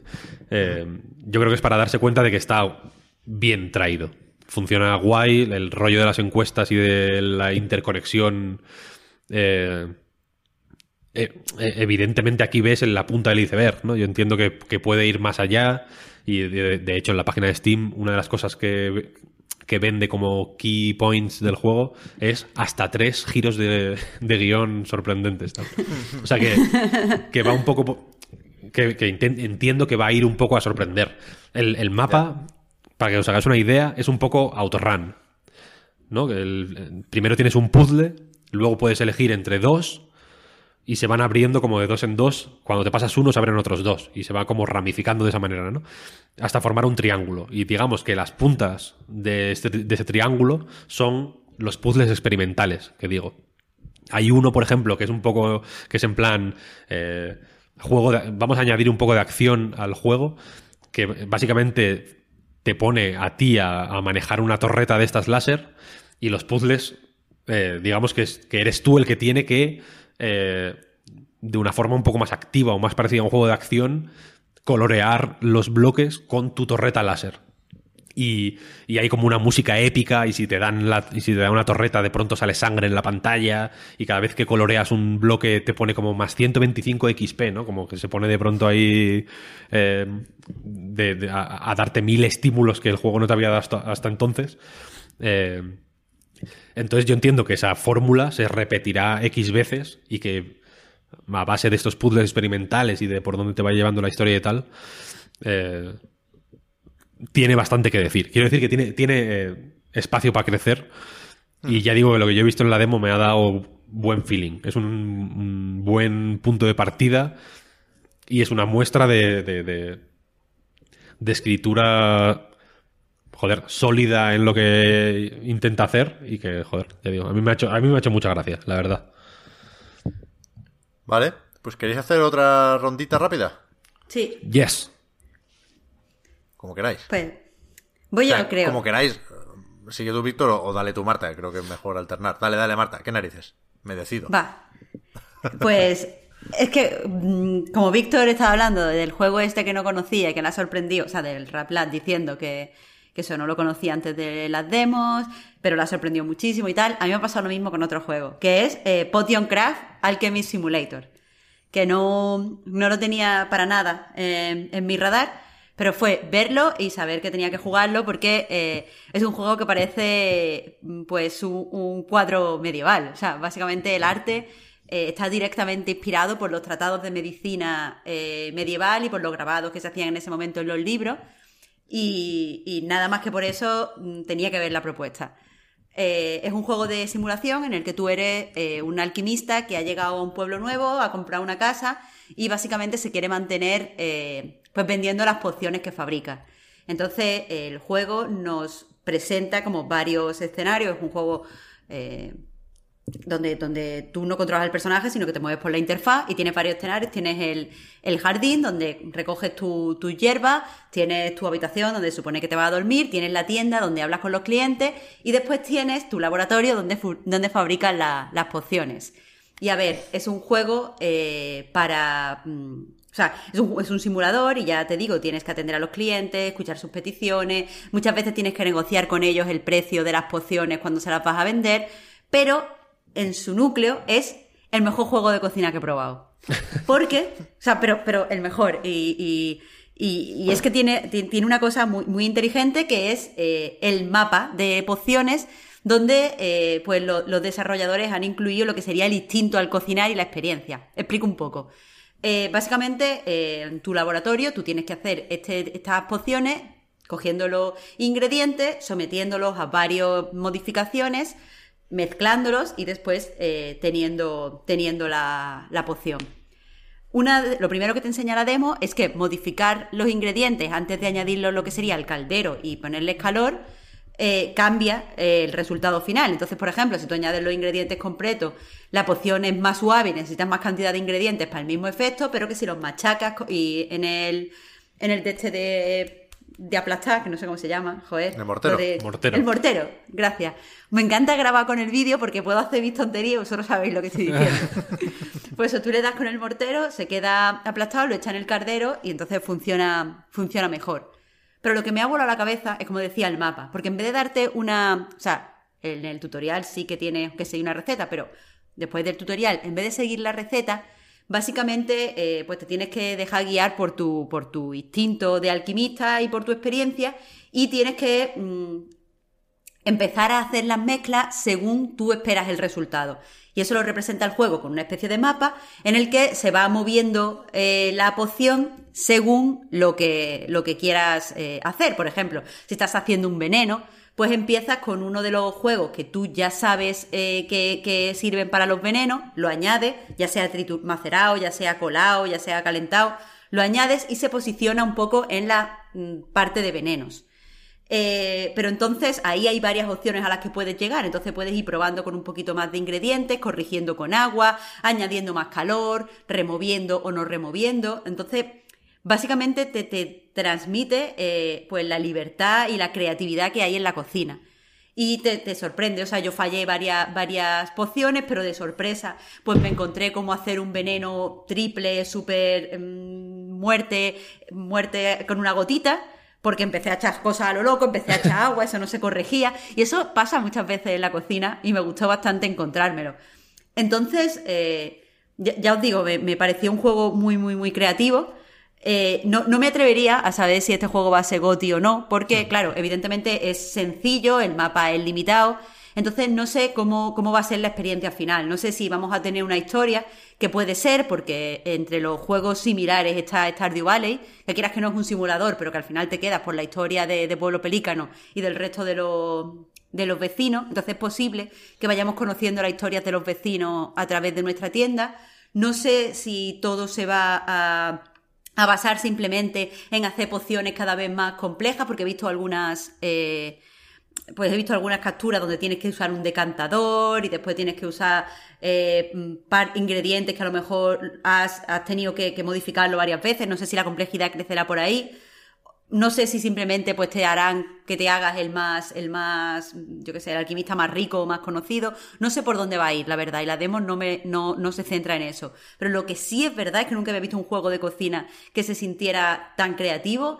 Eh, nunca había visto un juego de cocina que te dejara equivocarte, que no se basara solo en hacer minijuegos lo más rápido posible o en seguir la receta lo más estricto, o sea, con lo más mmm, fielmente posible. Uh -huh. Así que, quieras que no, por eso ya, ya destaca. Pero es que después está esto, que es que está el arte basado en, en los grabados medievales y la música también. Y, y es súper inmersivo, me ha gustado un montón. Nunca, o sea, es un juego que me ha sorprendido porque nunca había visto algo así. Así que aunque sea por verlo, hay que bajarse la demo. Me lo apunto. A mí me salía varias veces, ¿eh? que he ido entrando y saliendo de Steam. Y me salía varias veces muy bien posicionado. No sé si eso lo tiene en cuenta el algoritmo de alguna forma o qué, o ha sido casualidad. Pero tampoco lo había escuchado nunca antes, evidentemente. Y, y sí lo tengo presente y pinta muy bien. Por, por eso, porque me la han destacado un par de veces, sí. Pinta guay, pinta guay. Es verdad, yo, o sea, yo como fan de Cooking Mama, que me jugué a, mucho a Cooking Mama. Es verdad que al final, pasado el shock inicial de hacer las recetas la primera vez, es, es eso, ¿no? Es como un WarioWare de, que es cute mm. y mola mucho los dibujos y, y, Mama es la hostia y todo eso, pero, pero es verdad que no, no, de cocina tiene poco. es, y esta idea, la verdad es que está, está guay. Yo lo he apuntado en mi libreta. Eso esta tarde me voy a poner fino. A ver, Pues ya me dirás, Víctor. yo no, yo no he tenido tiempo para aventurarme y probar cosas que no conocía. Intentaré, de verdad, de la buena, hacerlo durante el fin de semana. Así que me he tenido que ir a por Amanita. Eh, tengo debilidad por este estudio y había demo, no sabía, con antelación, de Happy Game y, y vaya que he ido. No sé qué pensar todavía, porque creo que esta gente tiene ya juegos lo bastante distintos como para que puedas querer colocar los siguientes, ¿no? Más cerca de Samorost, o más cerca de Chuchel, o de Hugel, o más cerca del Krix, que es el último y moderadamente distinto a todos los demás. Este creo que es un poco mezcla. Lo metería más cerca de Chuchel que otra cosa, porque tiene más de juguete y de probar interacciones que no sabes por dónde te van a salir. El cursor es una mano, y creo que tiene mucho sentido. Es muy de, de- de toquetear y manosear cosas. Y es un juego muy jodido, muy retorcido. No sé si visteis el tráiler. Es, es esa especie de niño casi bebé en blanco y negro. Que no paran de salirle juguetes mm, jodidos de color rojo que no se sabe si lo quieren matar o solo quieren asustarlo o qué pasa. Y a mí la estética me gusta, o la idea detrás de la estética me gusta. Y creo que otros juegos de Amanita han sabido aprovecharse de ese feísmo. Son todos feos como un pie, menos los Samorost, quizá, y el, y el Botanícula. Pero. Chuchel no es feo. A mí me parecen ¿Eh? guays, la verdad. Eh, Hombre. ¿Cuál? Chuchel. Chuchel no es feo. Es un poco feo. A es ver, simpático, mm. pero, pero medio feo. No, no, no es. La estética no es un objetivo último de Chuchel. Hombre, mola, tiene ese rollo como, no sé, de, de ilustración de cuento de infantil, que mola mucho. O sea, yo lo veo súper sólido, ¿eh? A nivel Bueno, pero ahí entramos ya en medio en el terreno del feísmo, lo que decía. El Pilgrims, exagerado. Lo feo que es el cabrón. Y lo, y lo bien, y lo bien que entra, siendo así, ¿eh? Pilgrims... Voy a buscarlo, no me acuerdo. Pilgrims es el de Apple Arcade. Es uno de cartas muy sencillote que se juega en el móvil. Yo lo veo bonito también, honestamente. Bueno, total, que, creo que a este Happy Game aquí se han pasado de frenada.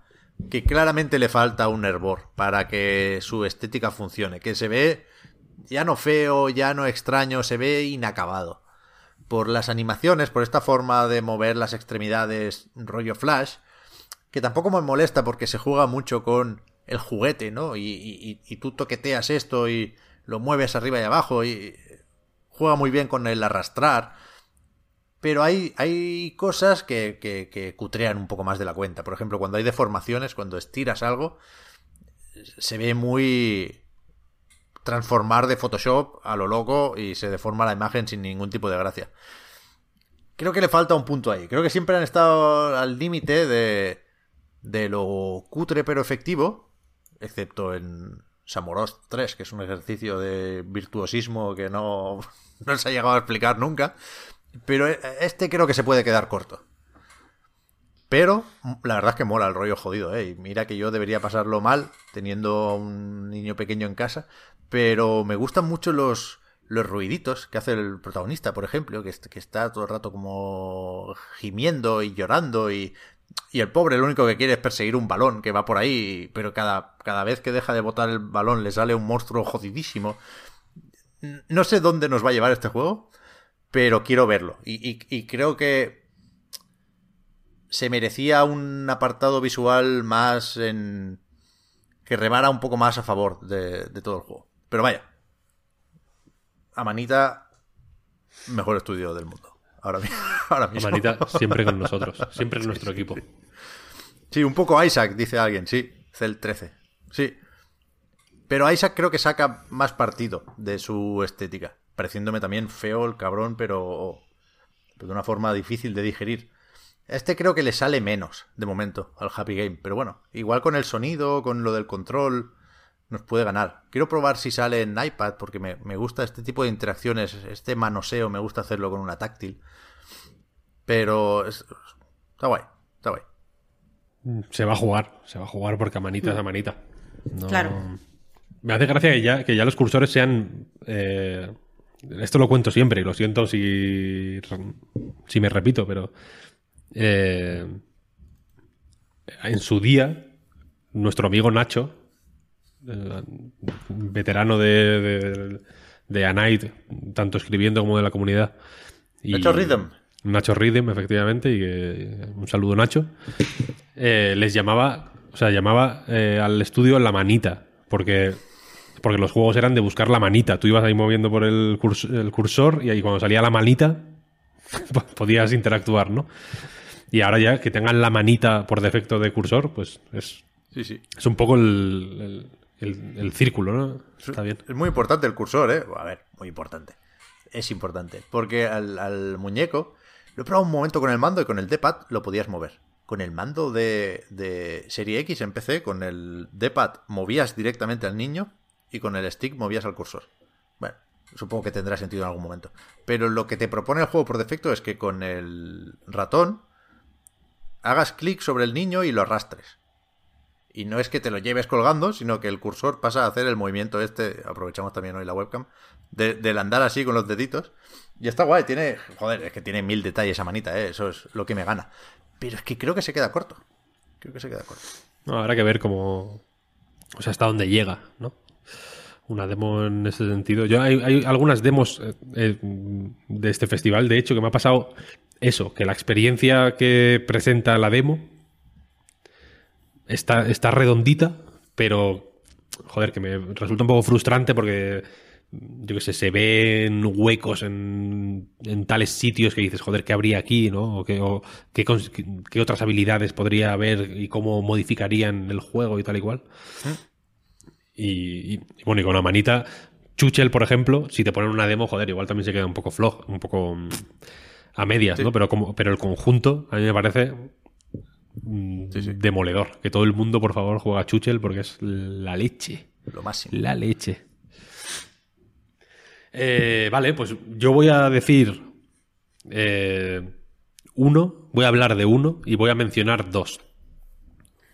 ¿Tú por qué te modificas la ley De nombre, Maricón, tío, de nombre, tío? de nombre. nada Classic trampita. De De, nombre.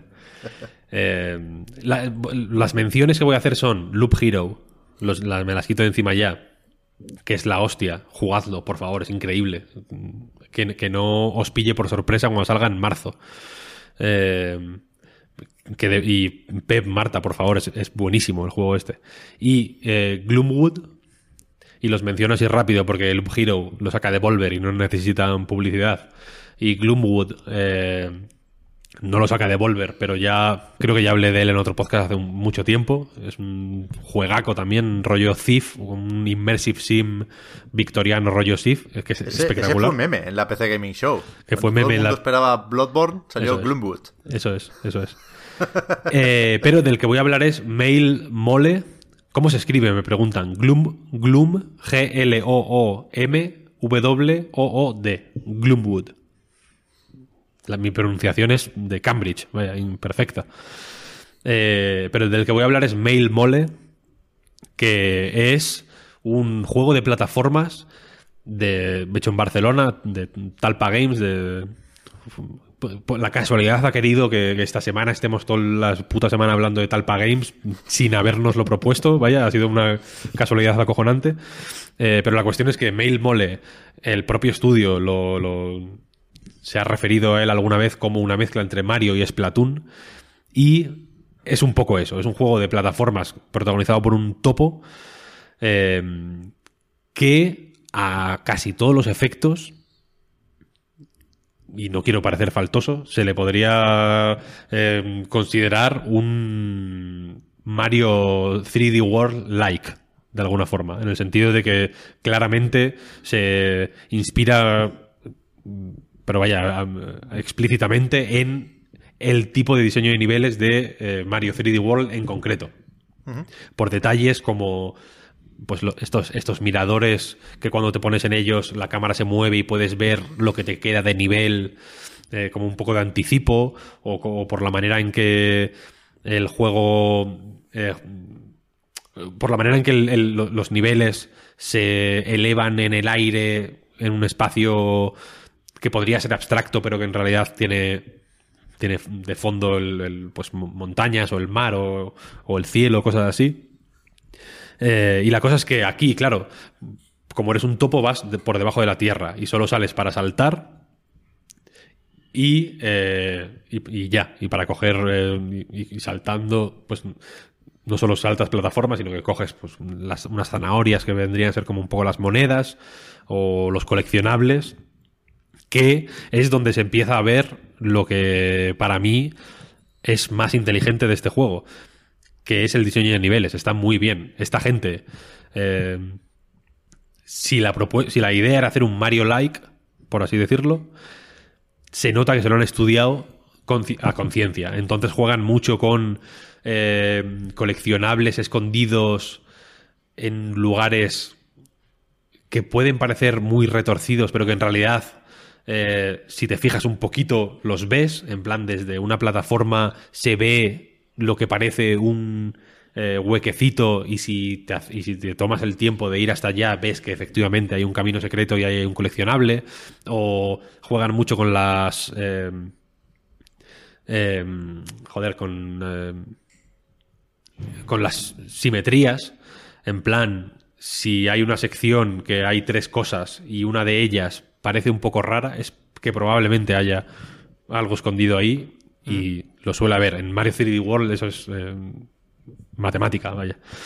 Eh, y la cosa es que es un juego que me parece súper inteligente porque aunque evidentemente no tiene el- los recursos ni la, ni la eh, ni el expertise ni, ni la veteranía que tiene Nintendo en ese sentido, que hace que sus juegos sean pues eh, impepinables de una manera pues que, que yo creo que en, en mi opinión nadie puede decir que son sus juegos tan impepinables.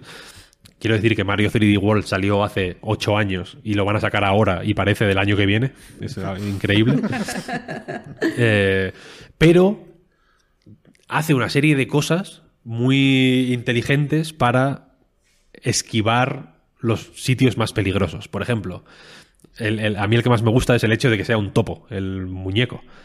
Porque te ahorras animar a, alguien corriendo, que es De hecho, ayer relativamente Víctor difícil. Sí. estaba hablando con uno de los desarrolladores y no, no- no estoy segura de si lo puedo decir, pero no liarla. Pero me dijo que precisamente no tenían a nadie de arte en ese momento cuando empezaron a desarrollar y que de ahí que vaya por, por debajo de la tierra. O sea que. Es, es que se nota, se nota que, es una decisión. Claro, ¿eh? se nota que es una decisión consciente. Eh, para, para llegar con pues más o menos bien hasta donde pueden llegar y dedicar el, el- una cantidad o el grueso del esfuerzo a pensar niveles, a pensar eh, cositas que, que como jugador, joder, recibes bien, eh, a, modificar el, flow normal de un nivel para presentarte eh, pues mm, niveles un poco más gimmick y el segundo ya es un poco así, es, eh, es recto hacia el fondo y hay un montón de, de, nuevo, como en el Mario 3D World, de, mm, plataformas como que te impulsan corriendo y es, y es básicamente un nivel de velocidad. Tienes que los ahí los coleccionables no dependen tanto de explorar el mapa, evidentemente, porque no puedes, porque vas hacia adelante gotta go fast, como Sonic. Eh, sino que dependen de la habilidad para saltar en ciertos sitios eh, lidiando con la, con la velocidad o de ir por tal carril o por tal otro, eh, o sea, de, de saber ir por el carril correcto por el que está la, eh, el coleccionable, etcétera, etcétera. Es un juego inteligente. Mm, Es un juego que evidentemente, como, como le pasa a muchos juegos españoles que he jugado eh, recientemente, vaya. Hay uno que se llama Wind, Windfolk, que está en la Play, que es de PlayStation Talents, que es un juego muy bueno, pero que le pasa un poco lo mismo. Que es que eh, sí que podría beneficiarse de un plus de, valores de producción en sentido estricto, quiero decir, de, pasta para pulir eh, algunas cositas del game feel o para contratar a alguien que estandarizara ciertas interacciones pa- para que no resultaran chocantes, pues no son, no son las más in- in- interesantes, ¿no? Y que, te, y que te pudieras centrar por completo en lo que hace bien, pero creo que aún así lo que hace bien es suficientemente explícito y está suficientemente a la vista como para que, joder, sea un jueguito de plataformas más o menos humilde, pero que pero que puede, joder, que puede ser una sorpresa. A mí me ha sorprendido bastante, pero ya digo que lo, como comentaba antes, sí que lo había visto en, en imágenes, eh, pues eso, por David Yaumandreu, que de vez en cuando tuitea sobre él y tal. Eh, pero jugarlo ha sido sorprendente porque he visto eh, cosas. he visto intelecto en acción, ¿sabes? Diseñando niveles y haciendo. y diseñando los niveles para acoger distintos retos, ¿no? El reto de pasártelo, el reto de conseguir todos los coleccionables, el reto de hacer el speedrun, que también hay medallas eh, por terminar los niveles eh, pues, en tanto tiempo. Algunos bastante guays, por cierto. Y eso, un buen juego. Mail Mole se llama. Guay. Yo me lo he bajado, pero todavía no he jugado. A ver si esta misma tarde le, doy un poco. El que has mencionado, Víctor, perdona, de PlayStation Talents, que no recuerdo el nombre. ¿Es, ese que tiene algo de Sin and Punishment? Eh, no tiene nada. Igual, igual te lo puedes recordar, pero no tiene nada. Se llama Wind, Wind de viento, Folk. de, de, de, Folk, Wind Folk.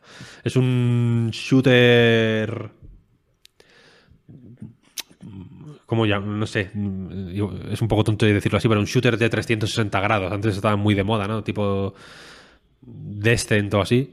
Hmm. Pero en vez de pilotar una nave, digamos, manejas a un, muñeco, básicamente. Pero la idea es que el movimiento libre por un espacio de 360 grados es, lo guay y tal. Y, tiene una mecánica que es la hostia. que es que el arma se, se sobrecalienta cuando vas disparando, ¿no? Pero cada arma tiene una mecánica asociada o una peculiaridad que cuando disparas mucho, justo antes de que se caliente o en un punto concreto, si pulsas R1, hace un ataque especial.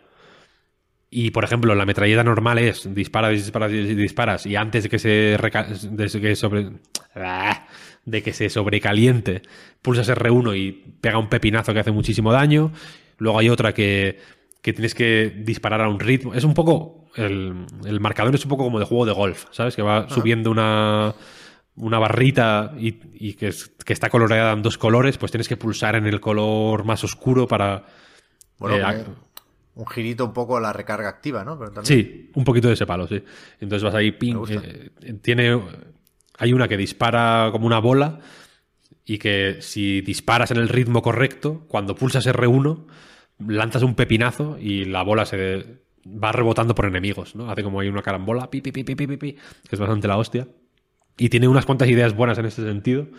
Lo único eso, que le falta, le falla un poquito la, la, la, producción, ¿no? Que se nota un poco amateur. No quiero que se, que se malinterprete esto, que suene mal, pero que tiene un puntito amateur de más. Para nada... Eh, o sea, que no te arruina el juego para nada, ¿eh? desde luego.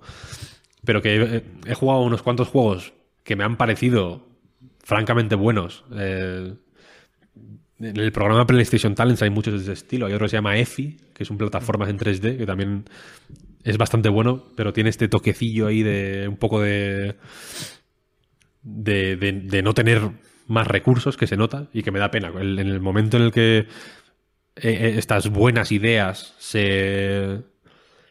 Joder, pues se junten con buenos presupuestos y con eh, periodos de desarrollo adecuados y demás. De aquí pueden salir un, montón de estudios con juegos tochos, ¿eh? Mucho ojo. Bien, seguiremos probando cosas y seguiremos actualizando. Yo tengo que poner lo mío, ¿eh? para empezar, en, en el artículo de Night he ido apuntando algunas de estas cosas que decíais en los comentarios. El Shade Knight lo he visto repetido un par de veces. No sé si es uno que vimos ayer que era como una especie de super hot, pero más con espadas que con pistolas. Ese parecía muy feo, pero después en el tráiler hacía un par de acciones así que me, mm. que me gustaron. Lo quiero tiene, un, tiene un rollo medio Mirror's Edge, incluso, ¿no? Como de hacer un poco de parkour y de saltar y tal. Ese tiene, tiene buena pinta, ¿Eh? Lo que pasa es que es feote también. Es feote, sí. Pero, pero la pregunta que quería hacer antes, os, la pongo de deberes al, público incluso, porque creo que es una reflexión interesante para hacer con esto del festival de Steam. Que es, ¿creéis que las editoras, sobre todo las, las que vienen aquí a pescar, ¿eh? Devolver, Raw Fury, eh, Team 17 y compañía, Anapurna incluso, si me apuras, ¿creéis que, visto lo visto, están haciendo bien de pues eso, de curator, decíamos antes, o de filtro, que suena un poco mal, o de editoras, al fin y al cabo, que es lo que son, ¿eh? Con los juegos seleccionados, es decir, a falta de ver los fichajes que se puedan eh, cerrar durante este festival, que entiendo que también tiene esa utilidad, ¿eh? Tú desde Steam puedes llegar a mucha gente, pero también puedes cerrar tratos con editoras. Imagino que no tendrá ningún problema alguien que ahora mismo pensara autoeditar su título, si le viene Rob Fury y le dice, oye, hablamos. Eh, ¿Creéis que están haciendo bien? Yo, yo, tengo la sensación de que sí. Yo, con más o menos las de siempre, pero también otras como Plays y compañía que van sonando cada vez más, creo que se está haciendo bien. Y, y creo que la gente que cada vez más, eso es importante también, cada vez más la gente que decide editar su propio juego, lo saben hacer mejor y lo hacen mejor es un, es un temazo, ¿eh? Bueno, deberes. Deberes. Yo quiero pasar a la Next Gen ya. Venga, pues venga, vamos a pasar a la. ¿O qué? ¿O qué? O sea, si, ya has hecho los deberes, tiro, Víctor. No, yo no he hecho los deberes, no he hecho los deberes. Por eso. Vale, eh, vale. Que es, un tema. nos lo apuntamos de deberes. Vamos a hacer el ending theme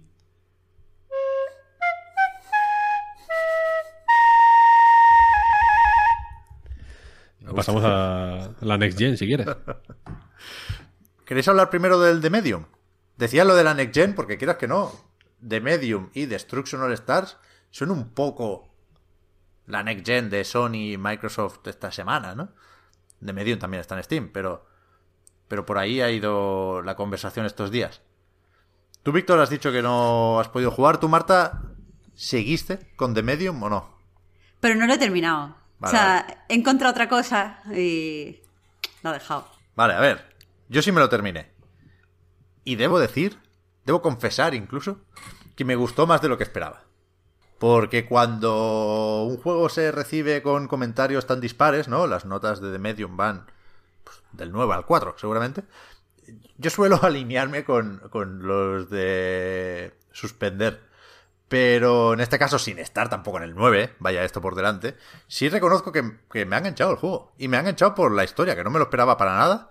Es una historia que no te cambia la vida, que no hace nada súper destacable, pero que funcionó, me enganchó, como las series policíacas. Presenta una serie de misterios muy evidentes y muy manidos, ¿no? De, hostia, eh, hay algo de amnesia por aquí, una huérfana que pierde su familia en un incendio y tiene un don porque se comunica con el más allá y a ver qué, quién me cuenta de dónde vengo.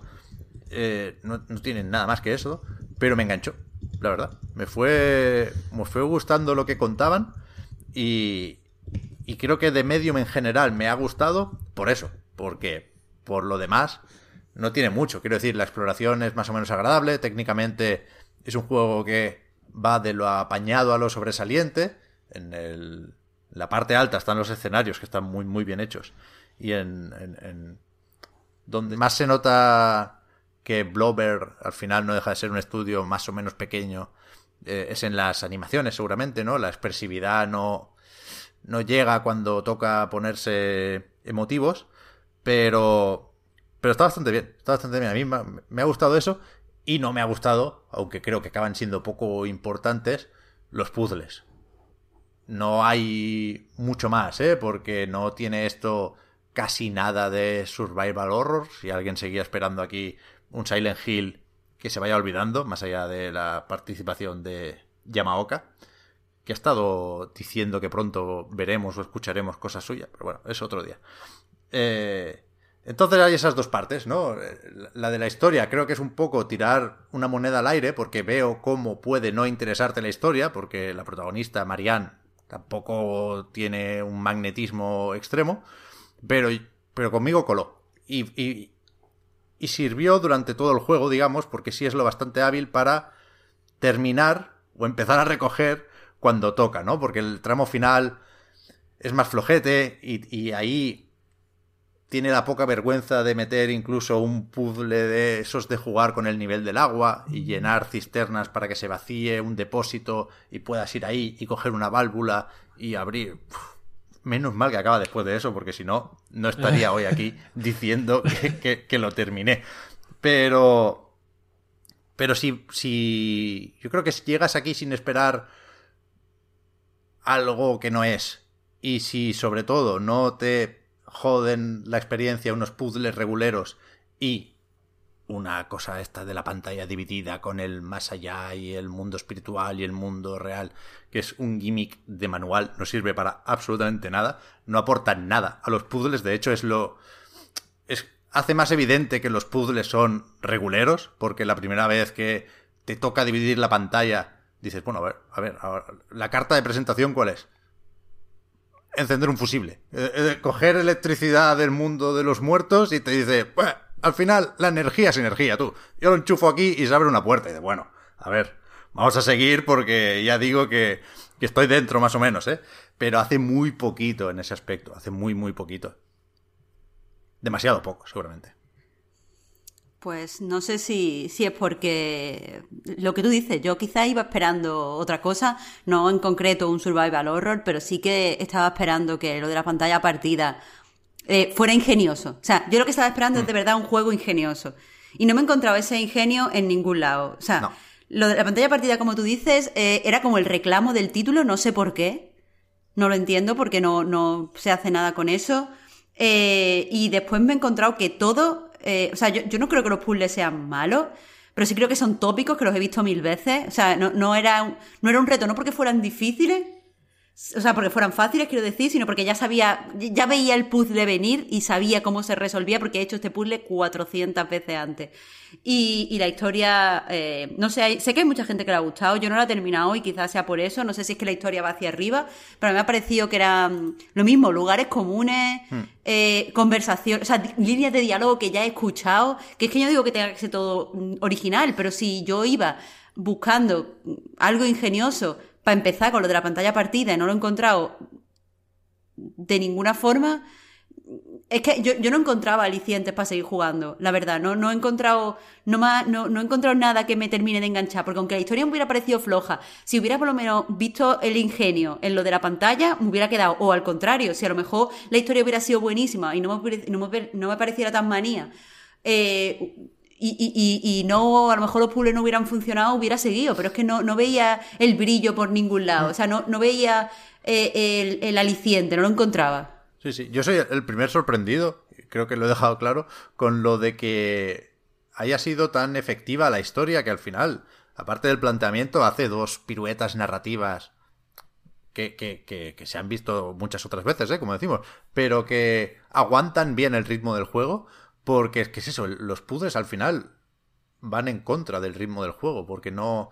O sea, el, dividir la pantalla no aporta absolutamente nada en ningún momento. El que lo pongan en las cinemáticas me parece de locos, porque tienes a, media pantalla ocupada por Mr. Mime, que está así en el mundo real hablando sola, que no, que no añade emoción ni te hace empatizar más con Marianne ni nada, simplemente pues dejas de mirar esa parte de la pantalla. Y en los puzzles tampoco aporta nada. Cuando hace otras cosas en plan sigilo o persecuciones, que son otros recursos que tiene el juego. Lo máximo que le puedes pedir es que no te dinamiten el ritmo. Y, con eso a mí, en este caso, me, me, bastó. Pero es verdad que no, que no va de eso el juego, ¿eh? que es más aventura gráfica que otra cosa, que es más de coger papeles y mirártelos y intentar encontrar dónde está tal cosa. Hay incluso un inventario en el que puedes combinar objetos, creo que solo lo haces una vez o dos. Pero, pero vaya, para mí el, titular es que esto es una aventura gráfica, porque tampoco da miedo. No. Entonces, no me parece mal que sea una aventura gráfica. Pero tampoco es un thriller. O sea, yo, sí que esperaba que no fuera de miedo, pero quizás sí que me esperaba un thriller, pero tampoco es un thriller. No. No tiene ritmo de thriller, es. es... No, no, no sé, no, no no es nada, nada de lo que como se ha anunciado el juego. Quiero decir, no, no es que haga mal las cosas, pero todas las cosas que, toda la forma en la que no habían intentado vender el juego convencido para jugar, Yo eso no lo he encontrado en el- eh, para nada. Ya, ya. Mira, si, lo que hubiera- dice... si hubierais llegado sin ninguna expectativa o sin ningún punto de referencia, eh, ¿creéis que lo habríais mm, acogido de, un- de otra, de otra manera? Yo creo que no, porque siempre desconfié de esas referencias. No, no, no. O sea, lo del Yamaoka siempre me pareció una maniobra de marketing obvio. muy evidente. Obvio, obvio. Y, y en ningún momento tuve la esperanza de que esto fuera un Silent Hill, la verdad. Pero, pero sí me esperaba un poco más de tensión al jugar. Lo jugué muy relajado, que le viene bien como aventura gráfica, ¿eh? si me apuras. Pero sí que es verdad, por ejemplo, lo que dice Buddy ST, que en cierto momento se dieron cuenta de que les faltaban sustos, o, o que había alguien que quizá esperaba aquí pasar un poco de miedo. Entonces hay dos sustos, que son el susto canónico de estoy mirando por un sitio y me sale una puta cosa de golpe, que, que te asusta porque no hay otra, por- porque es una reacción instintiva de, de- de- de- de las criaturas vivientes. Y, y son solo eso, son dos sustos súper aislados, puestos para marcar la casilla de los sustos y que no, que no se conectan con nada más en el juego. Pero, pero vaya, es que siempre acabamos diciendo lo mismo y supongo que es parte de ese plan perfecto de Phil Spencer y Satya Nadella y demás, ¿eh? Es perfecto para Game Pass. O sea, siento ser tan parte de un engranaje, pero es que es así. Lo juegas en seis horitas, no sientes que te haya hecho perder mucho el tiempo, has visto un poquito de graficotes, su- su- su- sus pinceladitas de ray tracing, y bueno, y una historia más que contar. Mira, yo Ya no. tengo un par de cosas que decir, sin haberlo jugado. ¿eh? Eh, pues ya digo, lo iba a jugar y me puse el Ace Combat 7 y se me fue la cabeza. Menuda obra maestra, por Dios.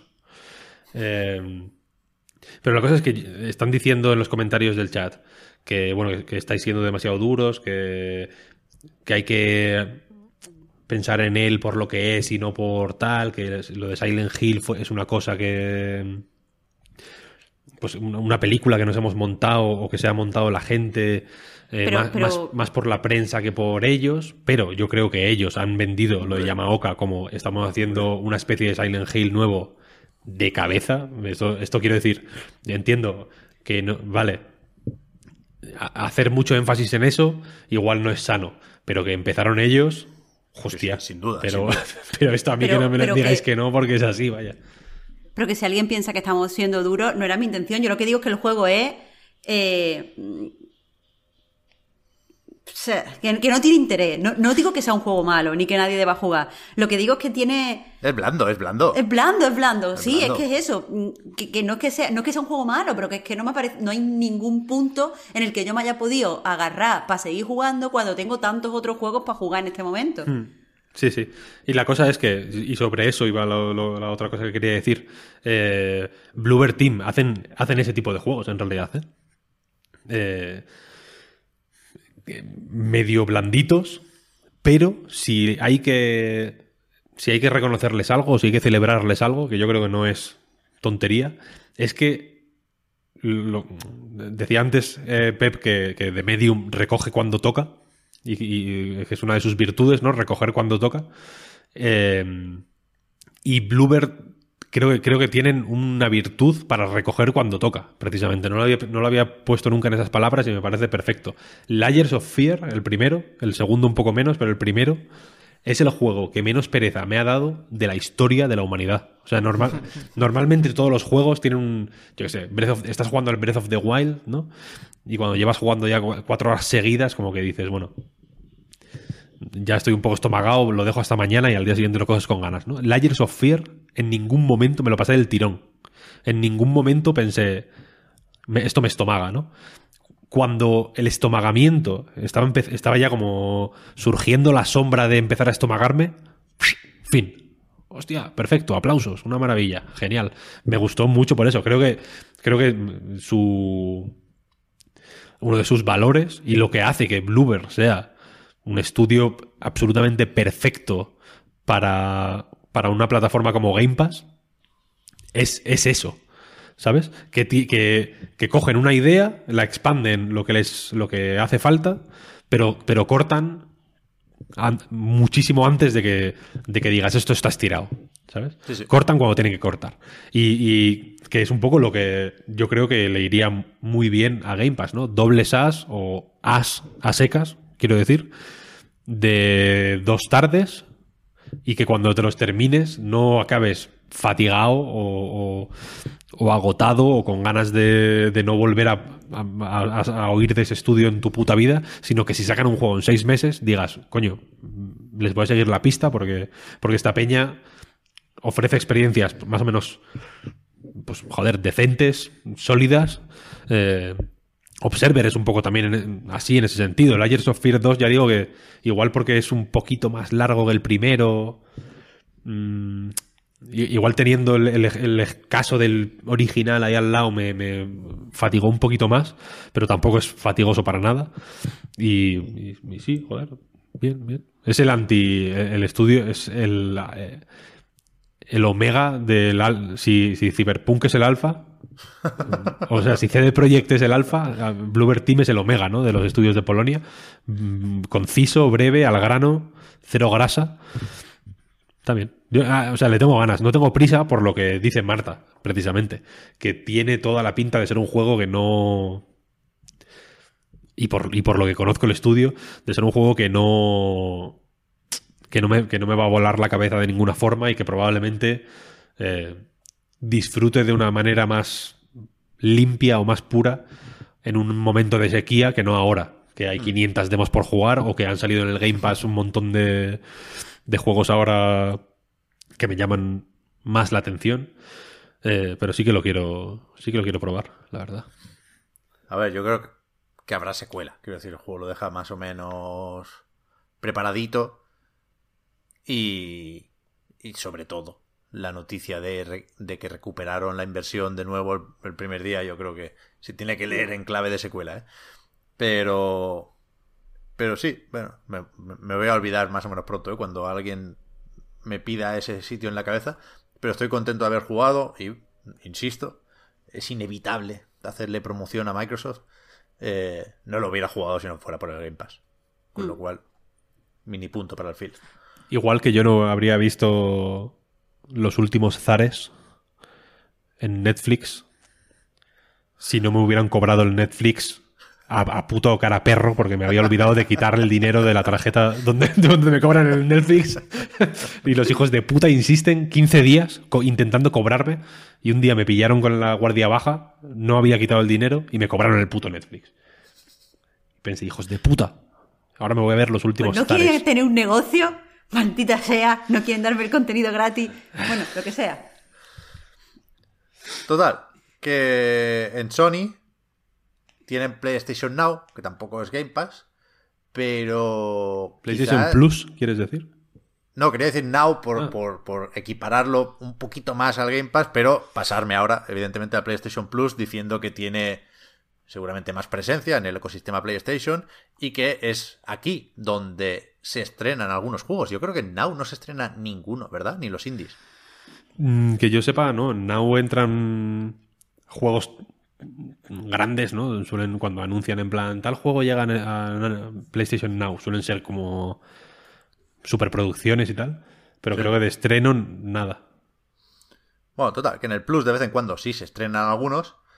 Y tal y como se había anunciado después de retrasar el juego y reflexionar una noche eh, alguien en la cama lo de intentar venderlo a 80 pavos, pues tenemos ya este Destruction All Stars, juego de Lucid, estudio británico. Colabora también por aquí Wushu. El otro día Ah, uff, esto no, esto no lo sabéis todavía. Cuando grabamos una preguntita salió el Shinobi este, uno de estos Sí, sí. insiders, y ese estaba en Wushu. Yo no sé por qué lo hacía en Lucid, pero claro, la conexión viene de ahí, porque Wushu también, Ah, mira. también trabajó en, en Destruction All Stars. Telkulnur dice en el chat, los PlayStation Talents no son estrenos. Es verdad que en España concretamente, no en todo el mundo, pero en el PlayStation Plus... mm, Ah, no, estamos hablando del Now. Claro, yo decía el Now, Eso, eso no sé si sale en el Now, es verdad. la verdad es que no sé. Bueno, en el Plus sí que suelen estrenar los juegos de PlayStation Talents y tal. Yes.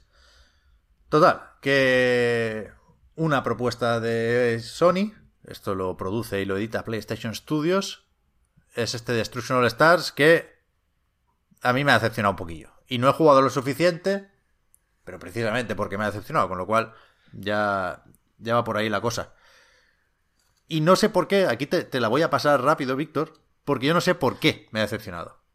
O sea, yo veo el juego, lo comentamos la semana pasada, Marta, eh, eh, después del State of Play, yo estaba convencido de que me iba a gustar, me, me atraía la propuesta, lo veía sólido gráficamente, un tipo de juego con el que no tengo problema para pasar unas cuantas noches, y lo probé y el control no está mal, lo de la respuesta áptica y el dual sense está muy bien, puedes notar cuando te han golpeado, cuando te falta una rueda, hay una cierta resistencia con el gatillo izquierdo a la hora de frenar.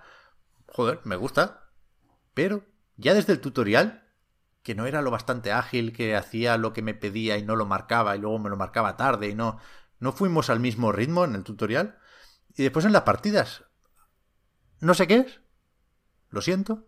Pero hay algo que no me encaja. A ver, lo que no te encaja es que es muy malo. Eso es lo que no te encaja. Hablando en plata. Resumiendo, resumiendo Pero no creo, no creo que sea tan fácil. de- o sea, No, evidentemente, evidentemente. Eh, hay. Si en el macro es eso, en el micro, pues vamos a ver. Eh, la fórmula, mezclar coches con salir y correr y tal, es súper atractiva, a mí me parece guay.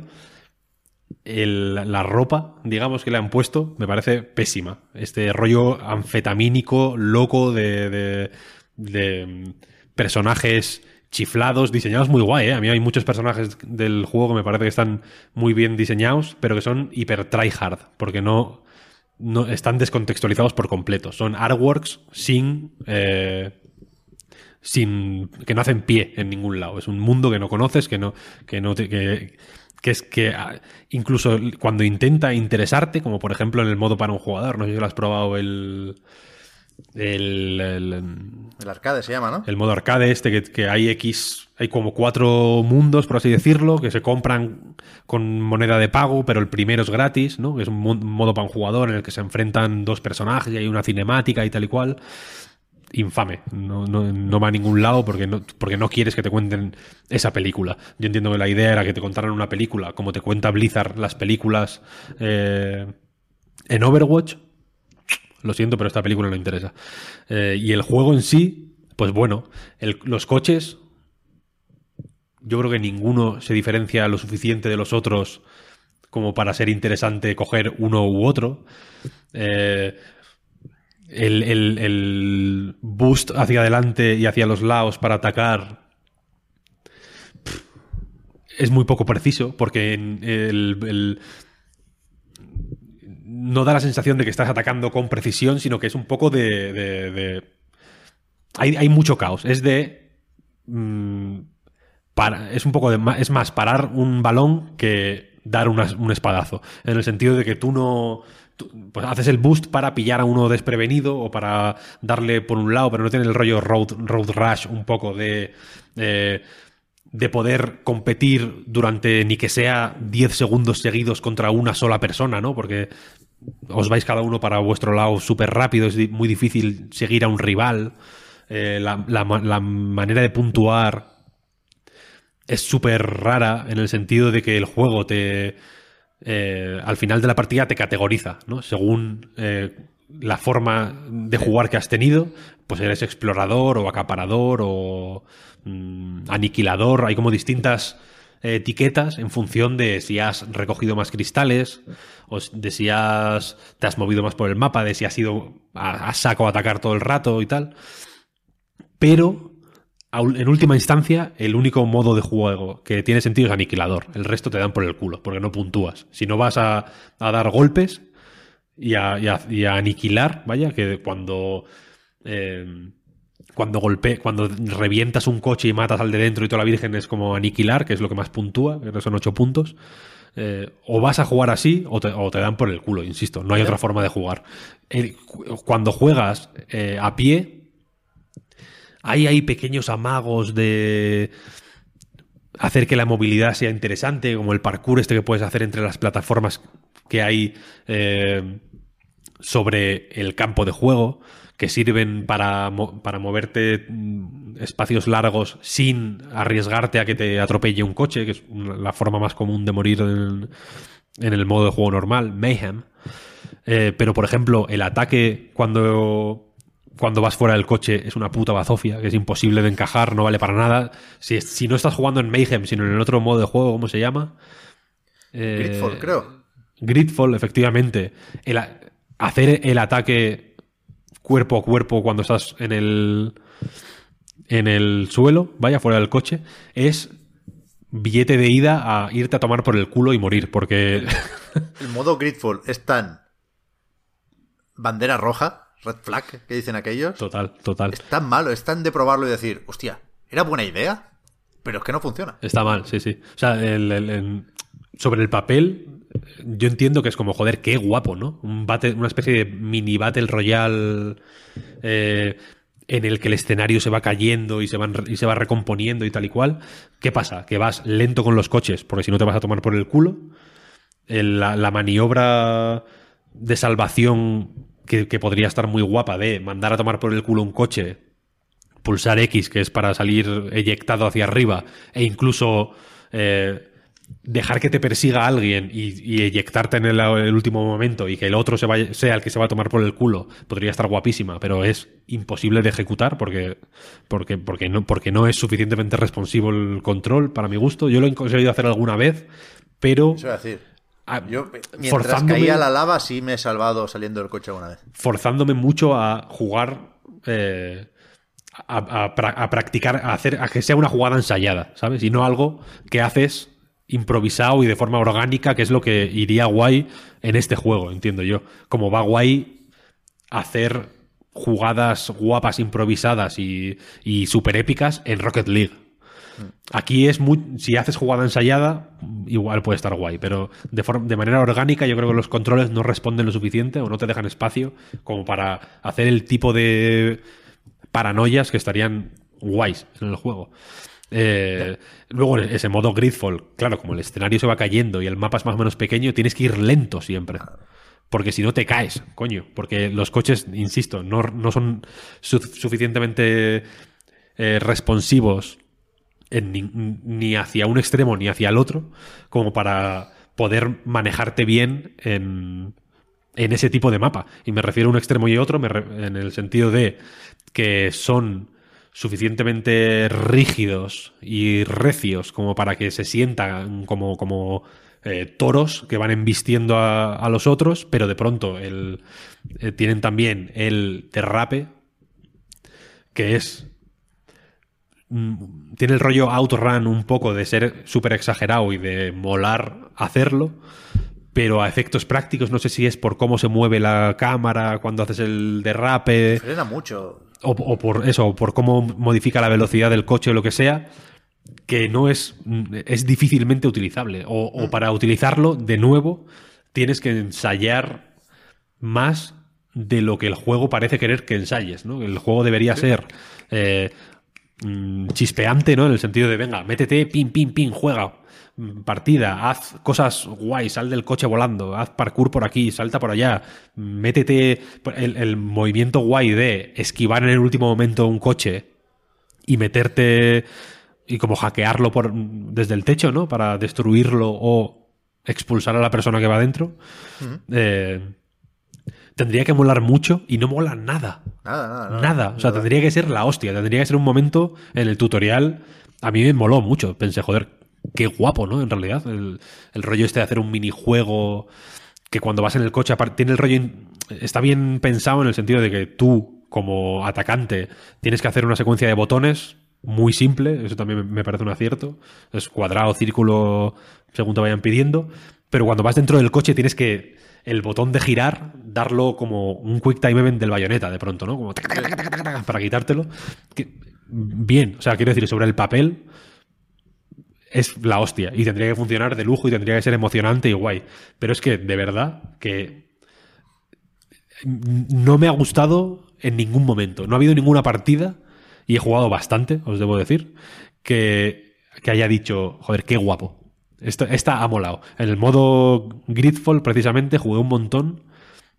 eh, porque la idea me parecía cojonuda. Era como, joder, qué bueno. Aquí y igual Mayhem es muy loco, porque es un todos contra todos y tal y cual, pero igual en este que, pues, que se va cerrando el círculo de manera simbólica porque hay porque va viendo menos jugadores y tal y cual y los enfrentamientos sí que se van volviendo un poco más íntimos por decirlo de alguna forma eh, igual funciona pero es que no porque, porque, te sientes tonto cuando te caes sin querer no, no sabes no, es, está lleno de eh, sensaciones mierdosas y bajoneras. Y el, y el juego y yo creo que intenta compensar esa, esa bajona constante que te provoca teniendo una actitud de gerbo que sin querer te has dejado la farlopa de la noche anterior encima de la mesa y ha estado gozando. En la, ¿No? Y que está como. Porque tiene este rollo de fuegos artificiales todo el rato, de los muñecos bailando, ¿no? Como de, de, de- de todo el mundo se lo está pasando bien, menos yo. ¿Sabes? Y, y- y- y da un poco de pena, joder, porque piensas, coño, yo también me lo quiero pasar bien, pero es que de verdad que el, el- si, si de una forma simple lo único que le pedimos a este juego es pasártelo bien, ¿no? Que te... Que te que- esta, esta cosa un poco flácida mm, que, que dice la gente sobre los videojuegos, ¿no? De está entretenido. Si lo que le pides a Destruction All Stars es que te entretenga, simplemente como te puede entretener un, mimo en la calle o una estatua viviente en el retiro.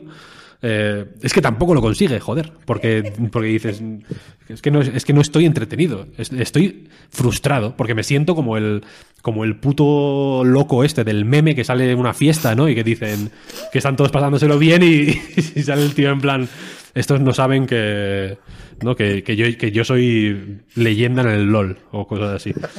Yo siento, siento que me lo tendría que estar pasando tan bien como los demás y sin embargo estoy en una esquina mirando, en plan... bueno, Mirando al Herb. mirando al gerbo, sí, que se, los, que se lo está pasando a, a saco y yo estoy ahí. uh. Pero es que, joder, el- el- el- no me sé los nombres todavía, pero el personaje este que es como una chica rollo. eh, rollo con maya, ¿sabes? Con, que lleva como un. eh, como un mono rollo de la casa de papel, que, que- es, que es la hostia, que es súper guay, que tiene una habilidad activa que es como una explosión ahí guapísima, que no sirve para nada. O sea, visualmente es. Visualmente es como la puta bomba nuclear de Neo Tokio en Akira. Y, pero sus efectos son in- invisibles, absolutamente, ¿no? Y todos los personajes en realidad tienen este rollo muy guay, ¿no? De que visualmente son muy chulos, se mueven de una forma bestial, las animaciones son acojonantes, los gráficos son súper... son un poco puchi, ¿no? En el sentido de que son muy coloridos y que como que intentan con mu- mucho énfasis eh, dar este rollo de fiesta. Tiene un, un poco ese rollo, eso, puchi, de Forza Horizon también, ¿no? De este rollo festivalero forzado que puede entrar mejor o peor, pero a nivel técnico yo creo que está muy bien. No, A mí me gusta. es pero tampoco es un juego particularmente legible, ¿no? Insisto, eh, lo que ocurre es un poco raro de seguir. No, no sé, no sé, lo veo. Los modos por, e- por equipos tampoco creo que funcionen particularmente bien. Es que es eso, que, que si la idea era eh, nutrir a este juego de una gran comunidad de gente que, que lo, que lo disfrute, que es lo que necesita básicamente, ¿no? El, que haya siempre gente que encuentres partidas rápido, etcétera, etcétera. Pues igual soy yo el raro, vaya, es que creo que, que se va a meter un, un hostiazo fuerte, vaya. Ya, yo, en cuanto a modos, quizás salvaría el del tornado, porque pasan cosas mientras ahorras esos 50 puntos y pasan cosas. Si, si, si, si te la pueden liar cuando estás a punto de ganar, ¿no? Cuando estás a punto de meter el dinero en el banco, pues es un poco más emocionante. Yo sí he encontrado algún momento que puede hacer que me anime otro día con otra partida. Por ejemplo, si vas marcha atrás y giras para pasar a correr hacia adelante. Ese giro a mí me, Yo que no conduzco ni tengo ni puta idea de cómo va esto, ¿eh? Pero a mí me transmitió algo de... auto de choque, que me gustan mucho los autochoques, y, y, y creo que hay intención ahí, creo que el control está más pensado de lo que llegamos a ver. Pero, pero es verdad que si, si tú vendías la historia esta del wall run y del parkour y de las piruetas y de las patadas voladoras, eh, creo que tenías que incorporarlo con un poco más de decisión en el juego, porque al final todo esto de correr por las paredes y saltar por las plataformas, aunque te pongan cristales por el camino, sirve solo para ir de un coche a otro, Hmm, para llegar antes a otro coche cuando el tuyo está a punto de, de, de joderse. Y yo creo que el momento en el que este juego nos tenía que enamorar a muchos, enamorar o convencer, si, si bajamos un poco las apuestas, era al ver a alguien que ganaba una partida sin, sin subir a un coche. Y alguno habrá, pero creo que no está contemplado en el diseño del juego eso. Eh, Pero es que es imposible, Pep. O sea, lo- es que lo veo matemáticamente imposible. A no ser que juegues contra, contra piedras, el, el- el ritmo al que tú puedes ganar puntos. Es que el problema está en puntuar, ¿sabes? Yo el, pro- el problema que le veo al, di- al diseño de las partidas es, es la forma en que se puntúa. Que puntúa de manera muy desigual eh, formas de juego que deberían ser equivalentes o que, o, que, o que de otra manera el juego te presenta como equivalentes. En plan, puede- tú puedes hacer esto y esto y esto y esto. ¿no? Y, y- y- y todas esas maneras son válidas para, pues para desenvolverte en una partida. Claro. Pero como solo puntúa a un ritmo concreto este, esta forma, si no haces esa forma, que te den por el culo. No vas a ganar nunca.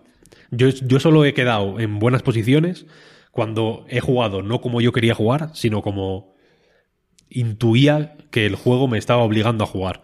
Que es una forma que veo muy poco satisfactoria y que, y que insisto que no, me, que no me parece divertida. Entonces, Ya. es un poco pena.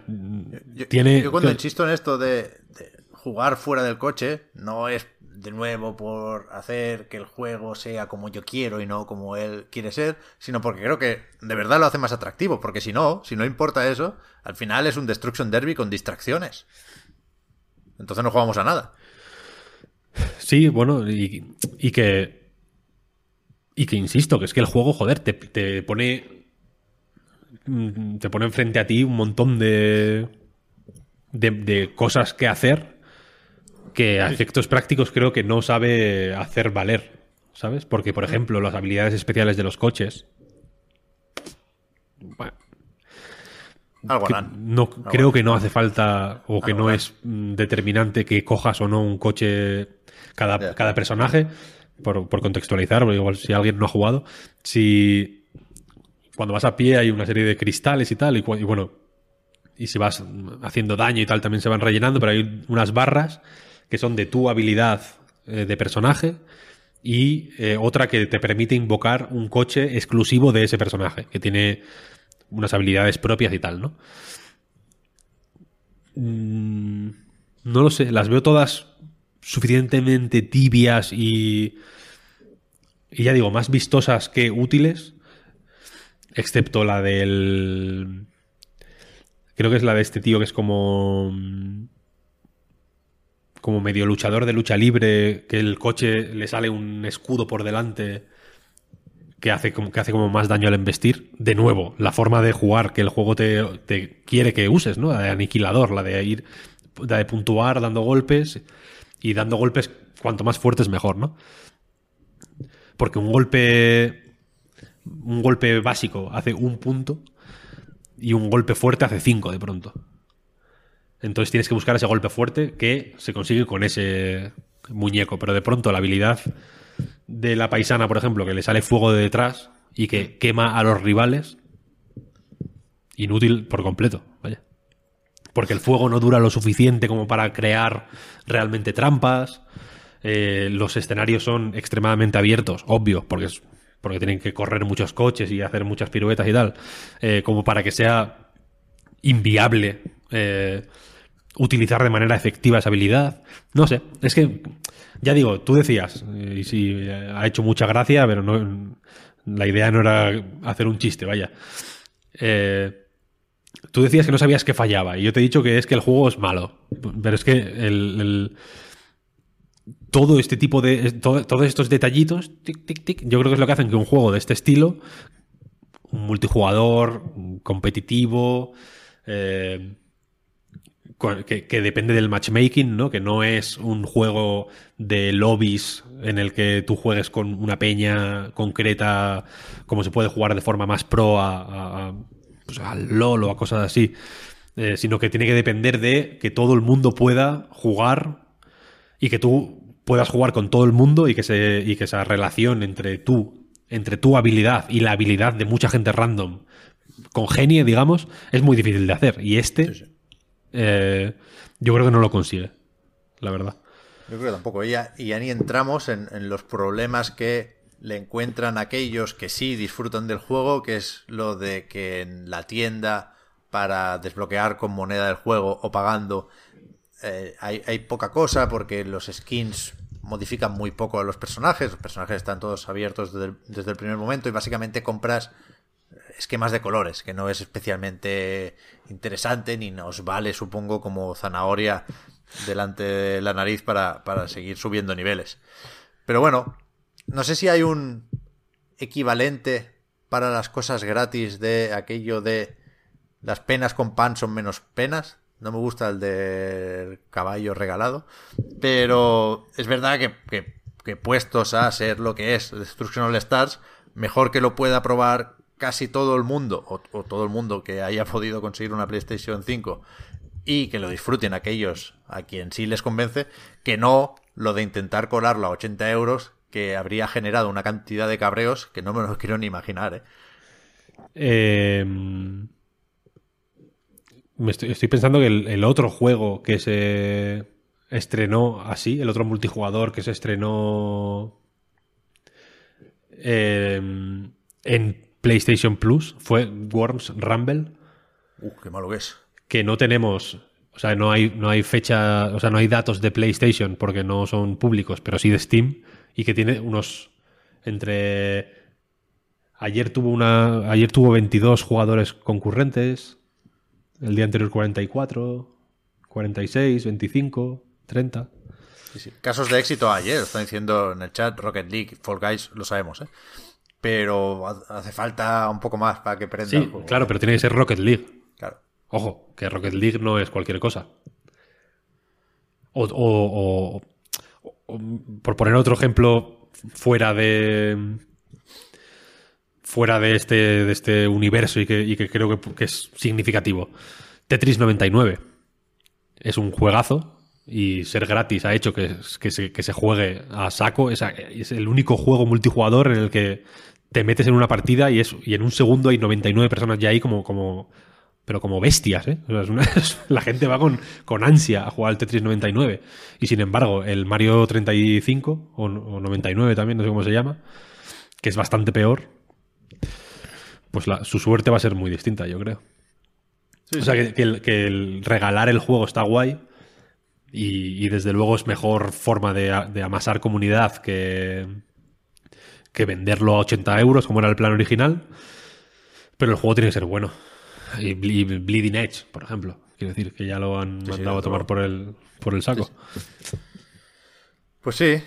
Eh, hostia, de nuevo me he abierto varias pestañas y no sé a cuál ir. Voy a empezar despidiendo, porque así vamos frenando con tiempo, ¿eh? Pero en el post en A Night con el que anunciábamos esto, Víctor, escribiste, empezaremos a las 10 y acabaremos cuando nos cansemos o cuando nos digáis o algo así. Cuando la audiencia y Dios nos lo pidan. Exacto. Y decía que será a la una del mediodía.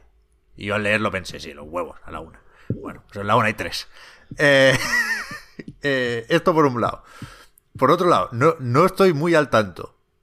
Ahora, profesor Pep, de lo que ha pasado con el ataque de risa de Marta, pero lo voy a, lo voy a estudiar, lo voy a repasar en, en los comentarios por si se ha faltado a alguien, que no, que no me gusta esto, pero no hagas cara de despistada, Marta, pero si has estado llorando, te he visto llorar.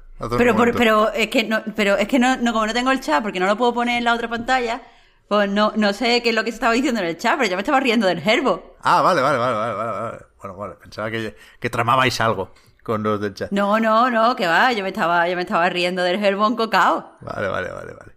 Y con esto sí quería terminar, que ya hemos, nos hemos ido un poco a Nintendo, ha salido 3D Wall, que la semana pasada no hicimos avance, pero la que viene sí podemos hacer análisis, ¿no, Víctor?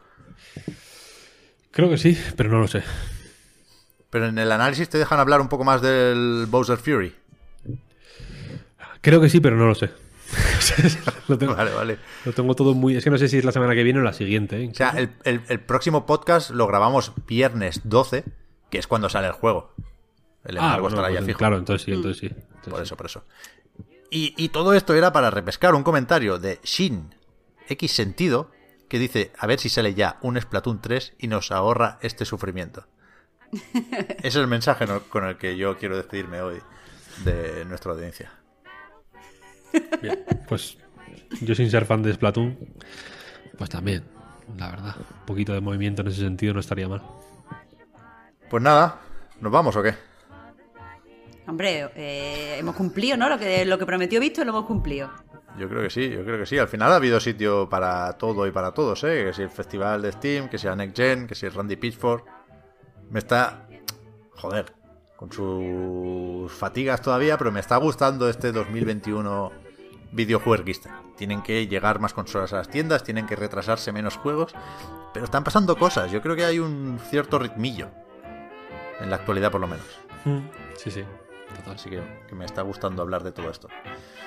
Voy a recordar ya, si os parece, aquello de que a nightgames.com, igual que el podcast Reload, son proyectos que se mantienen gracias a vuestras generosas aportaciones. Patreon.com barra a night reload. Para más información, no sé qué haremos ahora con la prórroga, amigos patrons. Os lo comentamos dentro de un rato. Si por lo que sea no hubiera la semana que viene, hay especial preguntitas que ya está grabado. Y en cualquier caso, gracias por el apoyo, gracias también al resto, los que nos seguís y nos ayudáis a mejorar. Y gracias, por supuestísimo, a Víctor y a Marta por haber estado aquí una semana más. A ti, Pep. Hasta la próxima. Chao, chao.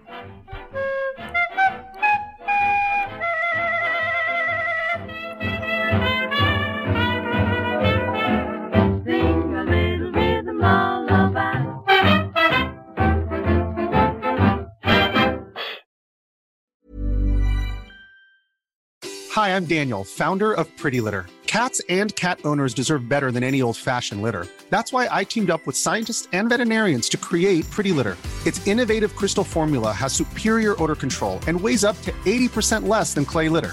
Pretty Litter even monitors health by changing colors to help detect early signs of potential illness. It's the world's smartest kitty litter. Go to prettylitter.com and use code ACAST for 20% off your first order and a free cat toy. Terms and conditions apply. See site for details.